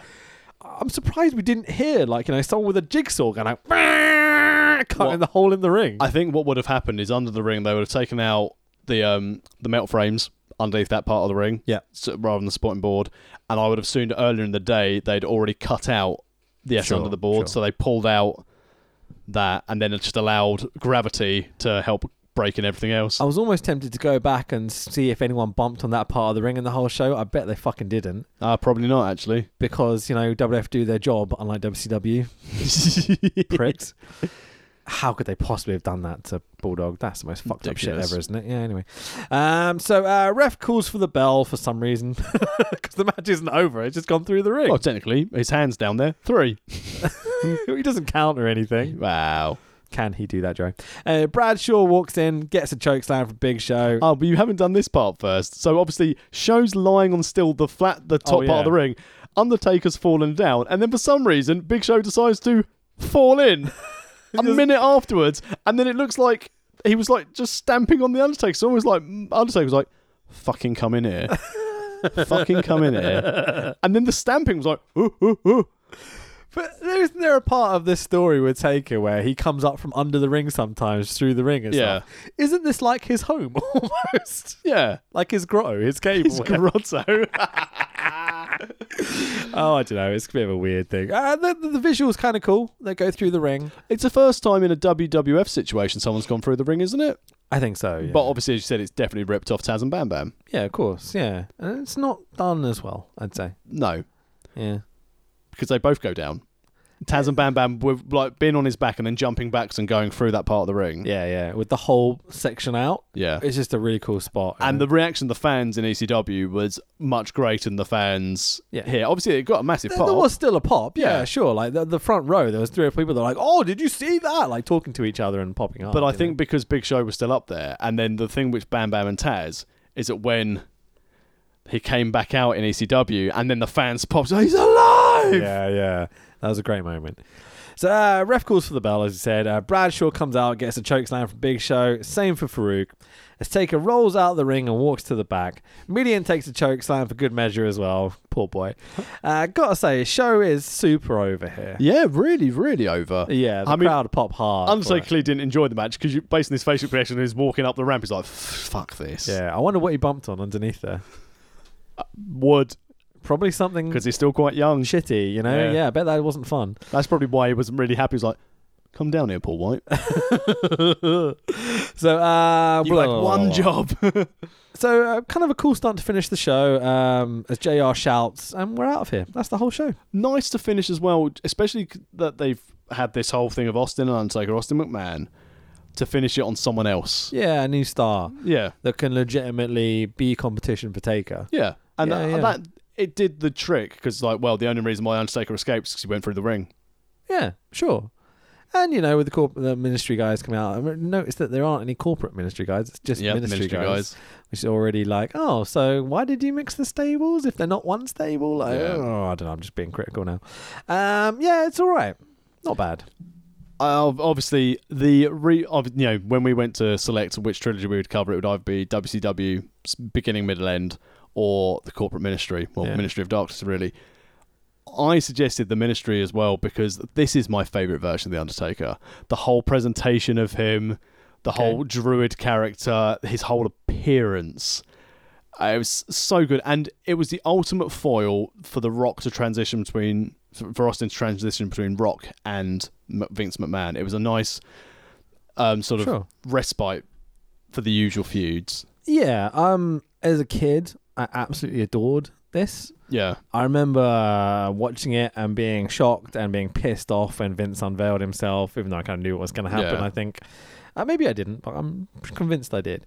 Um, the soundbite is what made this trilogy for me because as soon as the Yeah. Greater Power is revealed, that is the You think that's about the death of this gimmick. it's not just that soundbite either. You've got two, which are like legendary. Like, Yeah. Where to, Stephanie? And the it was me, Austin. It was me all along, Austin. Yeah. And even the you all fell for it, hook, line, and sinker. You are fools, made fools of. You know. Yeah, There's so many quotables in these couple of shows. And we got to see the beginning of SmackDown as well, that is a big transitional phase of WF, you know? yeah. th- The test run to go to back to network TV for Thunder. This also led on to the uh, Austin versus McMahon's in the ladder match where we suddenly had the the raising briefcase above the ring that was never, was never explained as who raised the black the Yeah. briefcase when Austin went up there. There's quite a lot of like, oh, well, if we tried this, then we can make it this person at the end or whatever, and never unveiling it because probably someone's moved companies or Yeah. something, you know? Basically, the Attitude Era was like lost. Why is there a fucking Yeah. polar bear there? It's, it's lots of, oh, this will be great without any sort of long sighted, Yeah. what are we going to finish with? But saying that, there are good long term storytelling bits, and Yeah. not just for one or two guys. There's 10, 15 people involved in storylines that are continuous. Yeah, They may not be perfect, but that's got to be pretty difficult because like four or five people at the most are booking this. You know, Yeah. it's not a team of writers at this point. There's three or four people really. and that's the thing which Russo, to his credit, always said. He want he wanted something for everyone on that roster to do. There were Yeah. storylines through Heat, there were storylines through Raw, Superstars, Velocity, Ignition, whatever was on there. Yeah. But the thing that I've taken home most about- Saturday night. all in those nightclubs that Paul Heyman helped him find in the early 90s. Mm-hmm. The main thing that I've now taken rewatching the ministry and the corporation is I had no idea back at the time that this was an engine to get Triple H over. yeah, me neither. It's phenomenal how integral that Triple H has been to this storyline and that this was used to catapult him to the main event. What was this? Was this June? Did we June, say? yeah. Okay, so we're eight months from him winning the main event at WrestleMania, the first ever heel Yeah. to win a main event. a at McMahon in WrestleMania. every corner. This Yeah. leads up to obviously they've got the Mc- the um, the um, Armageddon match between Triple H and Vince, what we mentioned earlier. You get Foley in Madison Square Garden, Hell in a Cell, Yeah, hardcore stuff. because that you know? this is another time where we're going to have a period of where Austin's out yeah injured. So it got to Survivor Series because that's when he got run over. I did it for The Rock. Yeah. Because you've already had Rock and Triple H with the IC Yeah, over the last couple of years, which is one of my favorite feuds of all time. That Yeah. SummerSlam ladder match. yeah, I fucking Great. love that match. really underrated or sometimes forgotten about ladder match. yeah, sure. Uh, as a kid, that was like prime pro wrestling fandom for me. Yeah, So that always stood out as more of a nostalgia thing. But you we watched it back and it was really, really cool, you know? Did we do that for the pod? Or did I We just haven't watch done it yet, recently? yeah. I think I just watched it recently, but it's Yeah. fine, it's fine. Um, I did have one thought over watching these three shows, kind of getting to the end of this third show. Uh, it goes, I started to think about how this company won the Monday Night Wars.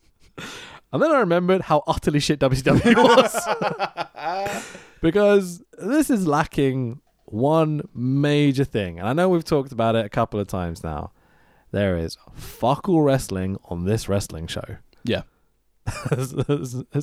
Compared to what the, the level that guys are at now, it's ridiculously different. bell to bell. As you said, like considering the opening promo was a third of the show outside of commercials. I think maybe we had twelve minutes of wrestling. Yeah. Over like three shows. But yeah, but if you think that, so then you that means you've got an hour and ten minutes of promo and backstage shenanigans and entrances. It's a lot to take in. Like I, I for nostalgia's sake, I enjoy doing a lot of this. Yeah, Um, knowing what was going to happen makes the stories a lot less interesting. yes. And if you look at it now today, because this is the problem they've got, where they don't have as much storytelling because they've got more wrestling because they've got the best wrestlers on their roster than they've ever had. Yeah. They just don't have the best storytellers, and also you've got a team of writers who can't write for shit. It feels like it. But Yeah. because of I know that- it's a big statement, Yeah. but it's kind of true. But because of that, you get 50 50 booking because everyone has to be strong in case Yeah. they need to be slotted into it. Because Vince McMahon does not want to have another Rock John Cena situation where it's a case of I've put all my eggs in one basket and now they fucked off to Hollywood. He now wants cookie cutter wrestling. So it's a case of, right, John Cena's out, so we'll put in uh, Seth Rollins. Um, we'll put in Roman Reigns. Eh, I'm not sure I agree with that. I think Cookie Cutter's um, not doing it justice. I think they've got such a varied roster. Well, now. they've, they've got a varied roster, but when it comes to storytelling, it doesn't matter who goes Oh, where that's a fair because point. they've Yeah, ne- yeah. they've not got anyone. The reason why people like us are really into Bray Wyatt is that he's not being shoved down our throats. He's being portrayed in no one can beat him. Uh, the only thing they Oh, did, what a revelation, really. It's been so long since you had someone like that. and that's the problem. You haven't had anyone like that, and like we alluded to earlier in the pod. Hopefully, this is where they're going because obviously Fox are going to want sport, so they're going to want decent wrestling for decent time. So they're not going to be as concerned of the storytelling. But it's going to be interesting to see how from next E Wednesday how it compares with AEW, who are already showing win loss records on entrance ribbons for the wrestlers Yeah. because that promotion wins and losses matter. And I'm hoping because of the Fox link and they want it to be portrayed more as a real sport and more athleticism, wins and losses are actually going to matter. Because why are you going to get behind? I mean, don't get me wrong, my football team just lost a shitty penalty shootout to a bunch of arse bandits. no offense to arse bandits. I say what? Colchester, don't call it them. but in your team. Sorry. God. But you know, why are they? Why are people ever going to get behind athletes who are like win loss win loss win loss? You want to get behind the? Why did people get behind Conor McGregor? It wasn't because, I mean, yeah, he get, he has a promo, but it's because he won all the time. Why did people get behind Anderson Silva? He didn't have a promo because he won every time. At the same time, does this not book yourself into a bit of a corner? That If you have a guy like, oh, let's take Jungle Boy, who you want to get over as a bit of an underdog, but as a face, you know, he's definitely a face, you know. Yeah, you can't have him win every week Nope. because you can't put him over every other heel in the business otherwise you're going to have serious problems so he's going to be almost 50-50 you'd imagine winning and losing here and there but he's not going to be a main event player. i don't know man he could be He's not going to be a main event player.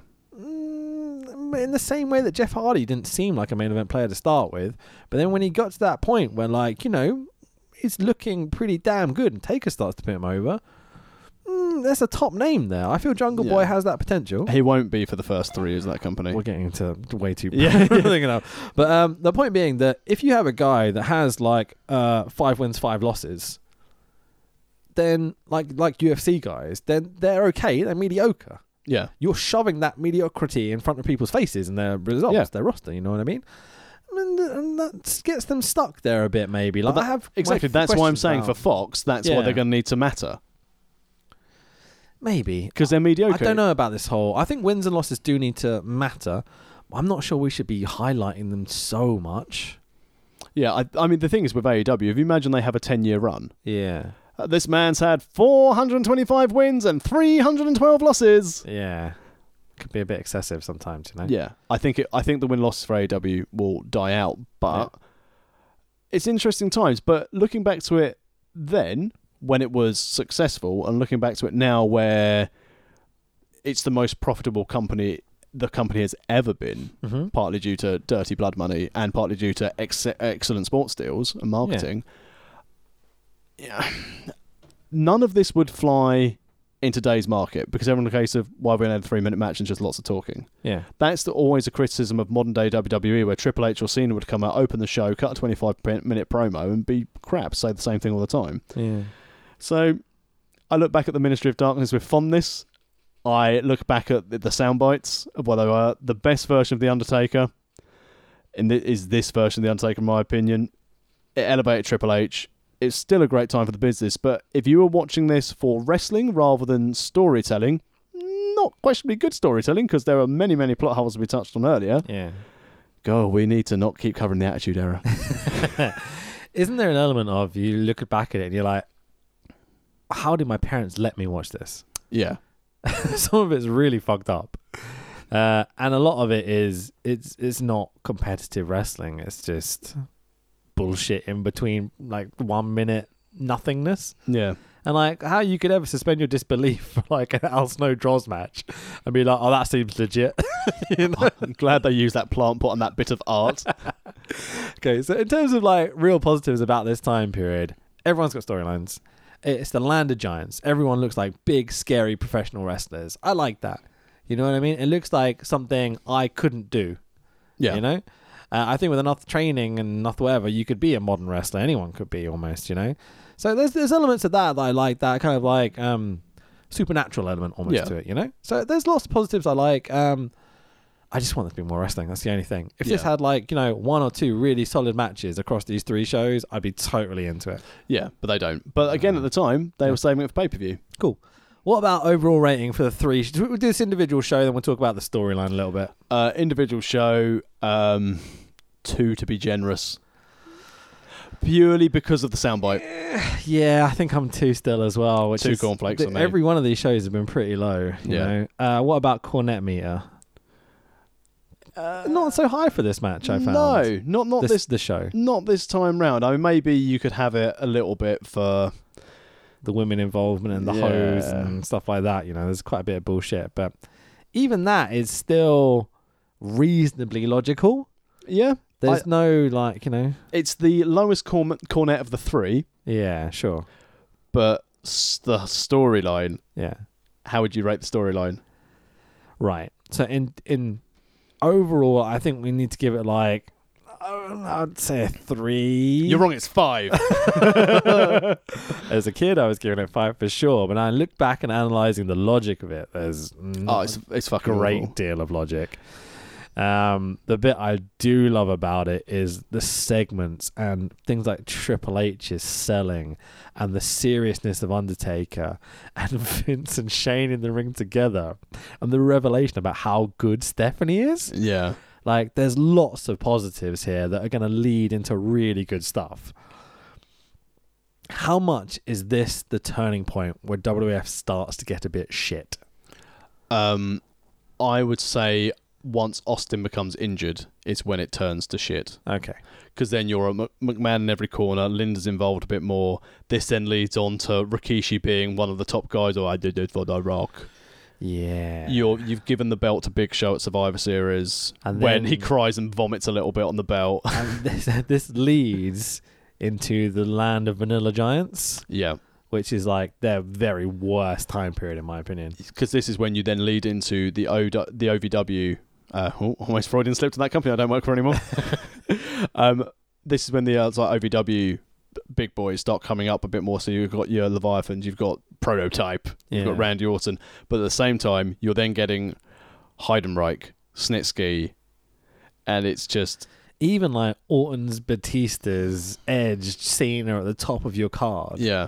Just guys for Triple H to go over, basically. Well, if you think the early 2000s now, if you look at that, so you go to WrestleMania 2000, which was obviously where we had our McMahon in every corner, yeah. all the way now to 17, still the greatest mania in my opinion, because it still had Austin and Rock at the top, and the whole show was brilliant. But after that, you then go maybe seven years, I'd say, until you start getting back into It really is. Big Match isn't it? John. Yeah, yeah. I like John Cena now. I fucking hated him back then. Oh, I've I've always liked John Cena. I've always think he's got a bad rap, but the o- the turning point from that dark doldrum was Flair HBK at WrestleMania 24. So you basically go, There's always moments of greatness throughout Yeah. these shows. but the, tho- that's when you start getting compelling storyline and long telling storyline. Yeah, the sure. Rick the Ric Flair being like, I've got to retire. Rick Flair, I mean Flair Undertaker at 18 was passable because he beat up David Flair at training, which was always Sure. good fun. Yeah, yeah. But Taker HBK. yeah, You and, get and the that's DX when you- reformations and feuds there. You get Rock coming back to do stuff. Like it gets interesting. There's but that's what I moments. said. Until you get to 24 and then 25. So 24, you've got HBK and Flair. Ignore the moment. Um, and that Cena Miz. uh, no, Which that one was was, that? 26. Okay, which one was 24? 24. Oh my god. I'm not good with this sort of statistics. My I memories think- are terrible. I think it might have been Cena, uh, Cena Triple H possibly. No, that might have been 23 with the Tommy gun bit. By the way, it was shit because although it did have Big Show Mayweather at 24, Yeah. which is good. But then 25, you at main event with Good. Sorry. Carry on. Orton, Orton Triple H. Ignore that, but that's the first HBK Undertaker 1 at Yeah. Mania. 26, headlined by HBK Undertaker 2. 27, Austin Miz. So, um, Uh, Cena Miz. Yeah. Austin Miz. Fuck, that's gone wrong. Cena Miz. Then you had Cena Rock. Yeah. Do you think it's lack of narrative? Do you think it's reliability on sports? Or do you think it's um, the writing that's more sort of the problem that leads to this issue of like this kind of seven to ten year period of like a bit bland kind of corporate stuff? They didn't have good wrestlers, and the wrestlers they brought through couldn't speak on the microphone. Do you think it's more about the talent than the writing? Yeah, because Or like the amount of television they have to produce every week? I think the television doesn't help, but I think it's down at that stage. It was to the athletes because you said, like, you look at Triple H, we're going to put you in a cast. This is a bullshit idea, but you know what? I'm going to fucking get it over. Yeah. Gets it over. I think the problem is at that time, from like the early 2000s to like the late noughties. fucking hate calling it that. the late 2000s. 2000s. Yeah, yeah. Um, it was down to piss poor wrestlers who couldn't tell a story and also couldn't work because they got thrown to the main event because they were big boys. God bless CM Punk, Brian Danielson, Nigel McGuinness, Samoa Joe, all these guys that came up for the indie and changed that, you know. Well, I love those guys. They I think- saved pro wrestling for me. the pipe bomb saved pro wrestling Fucking A, man. because had Punk not done that, We owe those guys so much. We owe a guy like Paul Heyman so much. Because well, we- essentially saying, "I want CM Punk to go into this thing Yeah. and I want him to choke out the Big Show in ten seconds with the Anaconda Vice." Mate, imagine we were still sitting here in this land of vanilla giants with nothing happening and just the same fucking bullshit week to week. It'd be terrible. Yeah, it'd be Pro awful. wrestling's amazing right now. Like, Next there's week, Lots of bad stuff. yeah, But watching a show, you're going to get four or five solid matches. next week is going to be probably since we were younger the greatest week of professional wrestling ever. Could be right up there. We will find out, I guess. Because if Monday Night Raw doesn't shit the bed on the season premiere of Monday Night Raw, I love the fact they just oh um there's a season premiere, which means our deal with Papa Roach has run out. Is This week, the E AEW debut, uh, that, so from Monday we've got Raw with the season premiere, then SmackDown. Then SmackDown on Friday, On Friday, sorry, yep. and then you've got AEW going head to head with NXT. NXT's first full two hours in USA. Okay. At the moment they're uh, having to go one hour. that was on. dumb as fuck. I watched the show on the television and was like, "Oh, that was good." Turned it off. Looked the next morning like there was another hour. What happened? yeah the first hour which you missed. I watched the first hour. Oh, you watched I the missed USA Network second version. hour. Where the yeah, hell 'cause did I you watch that? streamed it, mate. Oh, of course, yes, because we watch USA Network here. of course. If it's not available, I'm like, it's on USA Network. The first hour, USA Network, NXT. I'm like, oh, we've got to check that out. Watched it, got to the end of the show. No one went, now go to the WWE Network where you can watch the second hour. Like, they didn't say it. How did I was you like, not what suddenly the thi- fuck, man? Did you not suddenly think to yourself, bloody hell, I must have fallen asleep for Matt Riddle versus Killian Dane in the main event they've been pimping for the first part of it? What makes you think I pay attention to all the shit in between? I'm just there for the wrestling. Because it's good, decent commentators in Beth Phoenix. Sure, but like, well, yeah. Um, the other two are good. you know. Um, yeah, but that annoyed me anyway. So, are we going to do that this week? Do what? Any of those shows? It's quite an important week. in well, pro because wrestling. by the time we do the show, yeah. we record on Wednesdays, so we, AEW wouldn't have had their first show Oh, yet. fuck. Okay. But Ah, What are we because doing next week? next week we're doing, we're going to tolerate the, the commentary. We're going to do the Yokozuna Memorial Show. Are we? I'm not sure I can listen to that audio. Mute it then. It's kind of important. It's such a bad rip that you found. It was like, For two hours, I'm like, I'm not sure I can deal with that, man. We'll pick something interesting. Yeah. By the way, I'm up for doing the show. It's not the problem. It's a WXW M- Yokozuna Memorial Show. Could it be any fucking weirder? I'm totally in. It's just that audio. Like, I'm, I'm, Yeah. I'm, I'm, I am i am i like my we'll, ears. Have a, we'll have a think. However, we will not be doing someone, which is very nice. And again, you know, we said like on the Facebook page, someone um, at the SCPW show who will remain nameless because I fear what they sugge- would have suggested will maybe cause offence to some people. okay. They suggested that we cover, out of interest and a bit of career retrospect, three memorial shows. Fuck that. No, we're not doing multiple shows in for the first place. Memorial shows. God damn, that'd be terrible. Well, Depressing as fuck. You, th- you think that's well? Wait, wait till you hear what the ones I suggested. Right. So obviously the, the classic one would be the Owen Hart. To also do a career retrospective of Owen I Hart. know where this is going. Brian Pillman, All right, yeah. which would have been I nice. love But, Pillman. but I've realised they don't have a Brian Pillman. Retro- Mm, They no. did ten bell salute. Right. So the person should have suggested maybe Eddie Guerrero. oh yeah, that's a better memorial show, I guess. Well, Memorial shows. Fuck. It's just- And they and they did two. But, and then they obviously unsurprisingly suggested He Who Shall Not Be Mentioned because you cannot find that show anywhere, but you fucking can. this is the sound of me hitting my face against a microphone. Yeah. So, um, as I said to that person at the time, I appreciate we want people to make suggestions, and I don't have issue if you ever suggest a show with Benoit in. That's not a problem because it's Benoit the that's wrestler, fine. not Benoit the person. Yeah, yeah, sure, sure. sure. But as a rule, character. rule of thumb, we want to cover shows, or we might do a career retrospective of someone at some point who we both are very passionate about. Those memorial shows have fuck all narrative. It would just be us going, "This is sad, isn't it?" Remember when blank wrestler Yeah. did this? Here, I'll do those three shows for you right now. Pillman was really fucking good. Shame he went a bit crazy and died. You know what I mean? That sucked. Owen, he was really fucking good. They should have fucked that sort that sorted that rigging out, shouldn't they? The fucking cunts, you know. Benoit, Yep. He- Let's move on, shall we? oh, as, as a There quick you go. side, as a There's quick your fucking trilogy for you. as a quick side note though, I know we've run quite long on this. Yeah, yeah. Um, and we've talked about other things. I've seen something crop up online, which is sort of linked to this this uh, this topic of the memorial shows. Right. Benoit's son is trying to make it in the wrestling business, and a lot of promoters have been blacklisting him. Oh, that's fucked up. Yeah, exactly. I Yeah. think if Benoit's kid wants to wrestle, There's so many horrible jokes right now that I'm not gonna Yeah. make.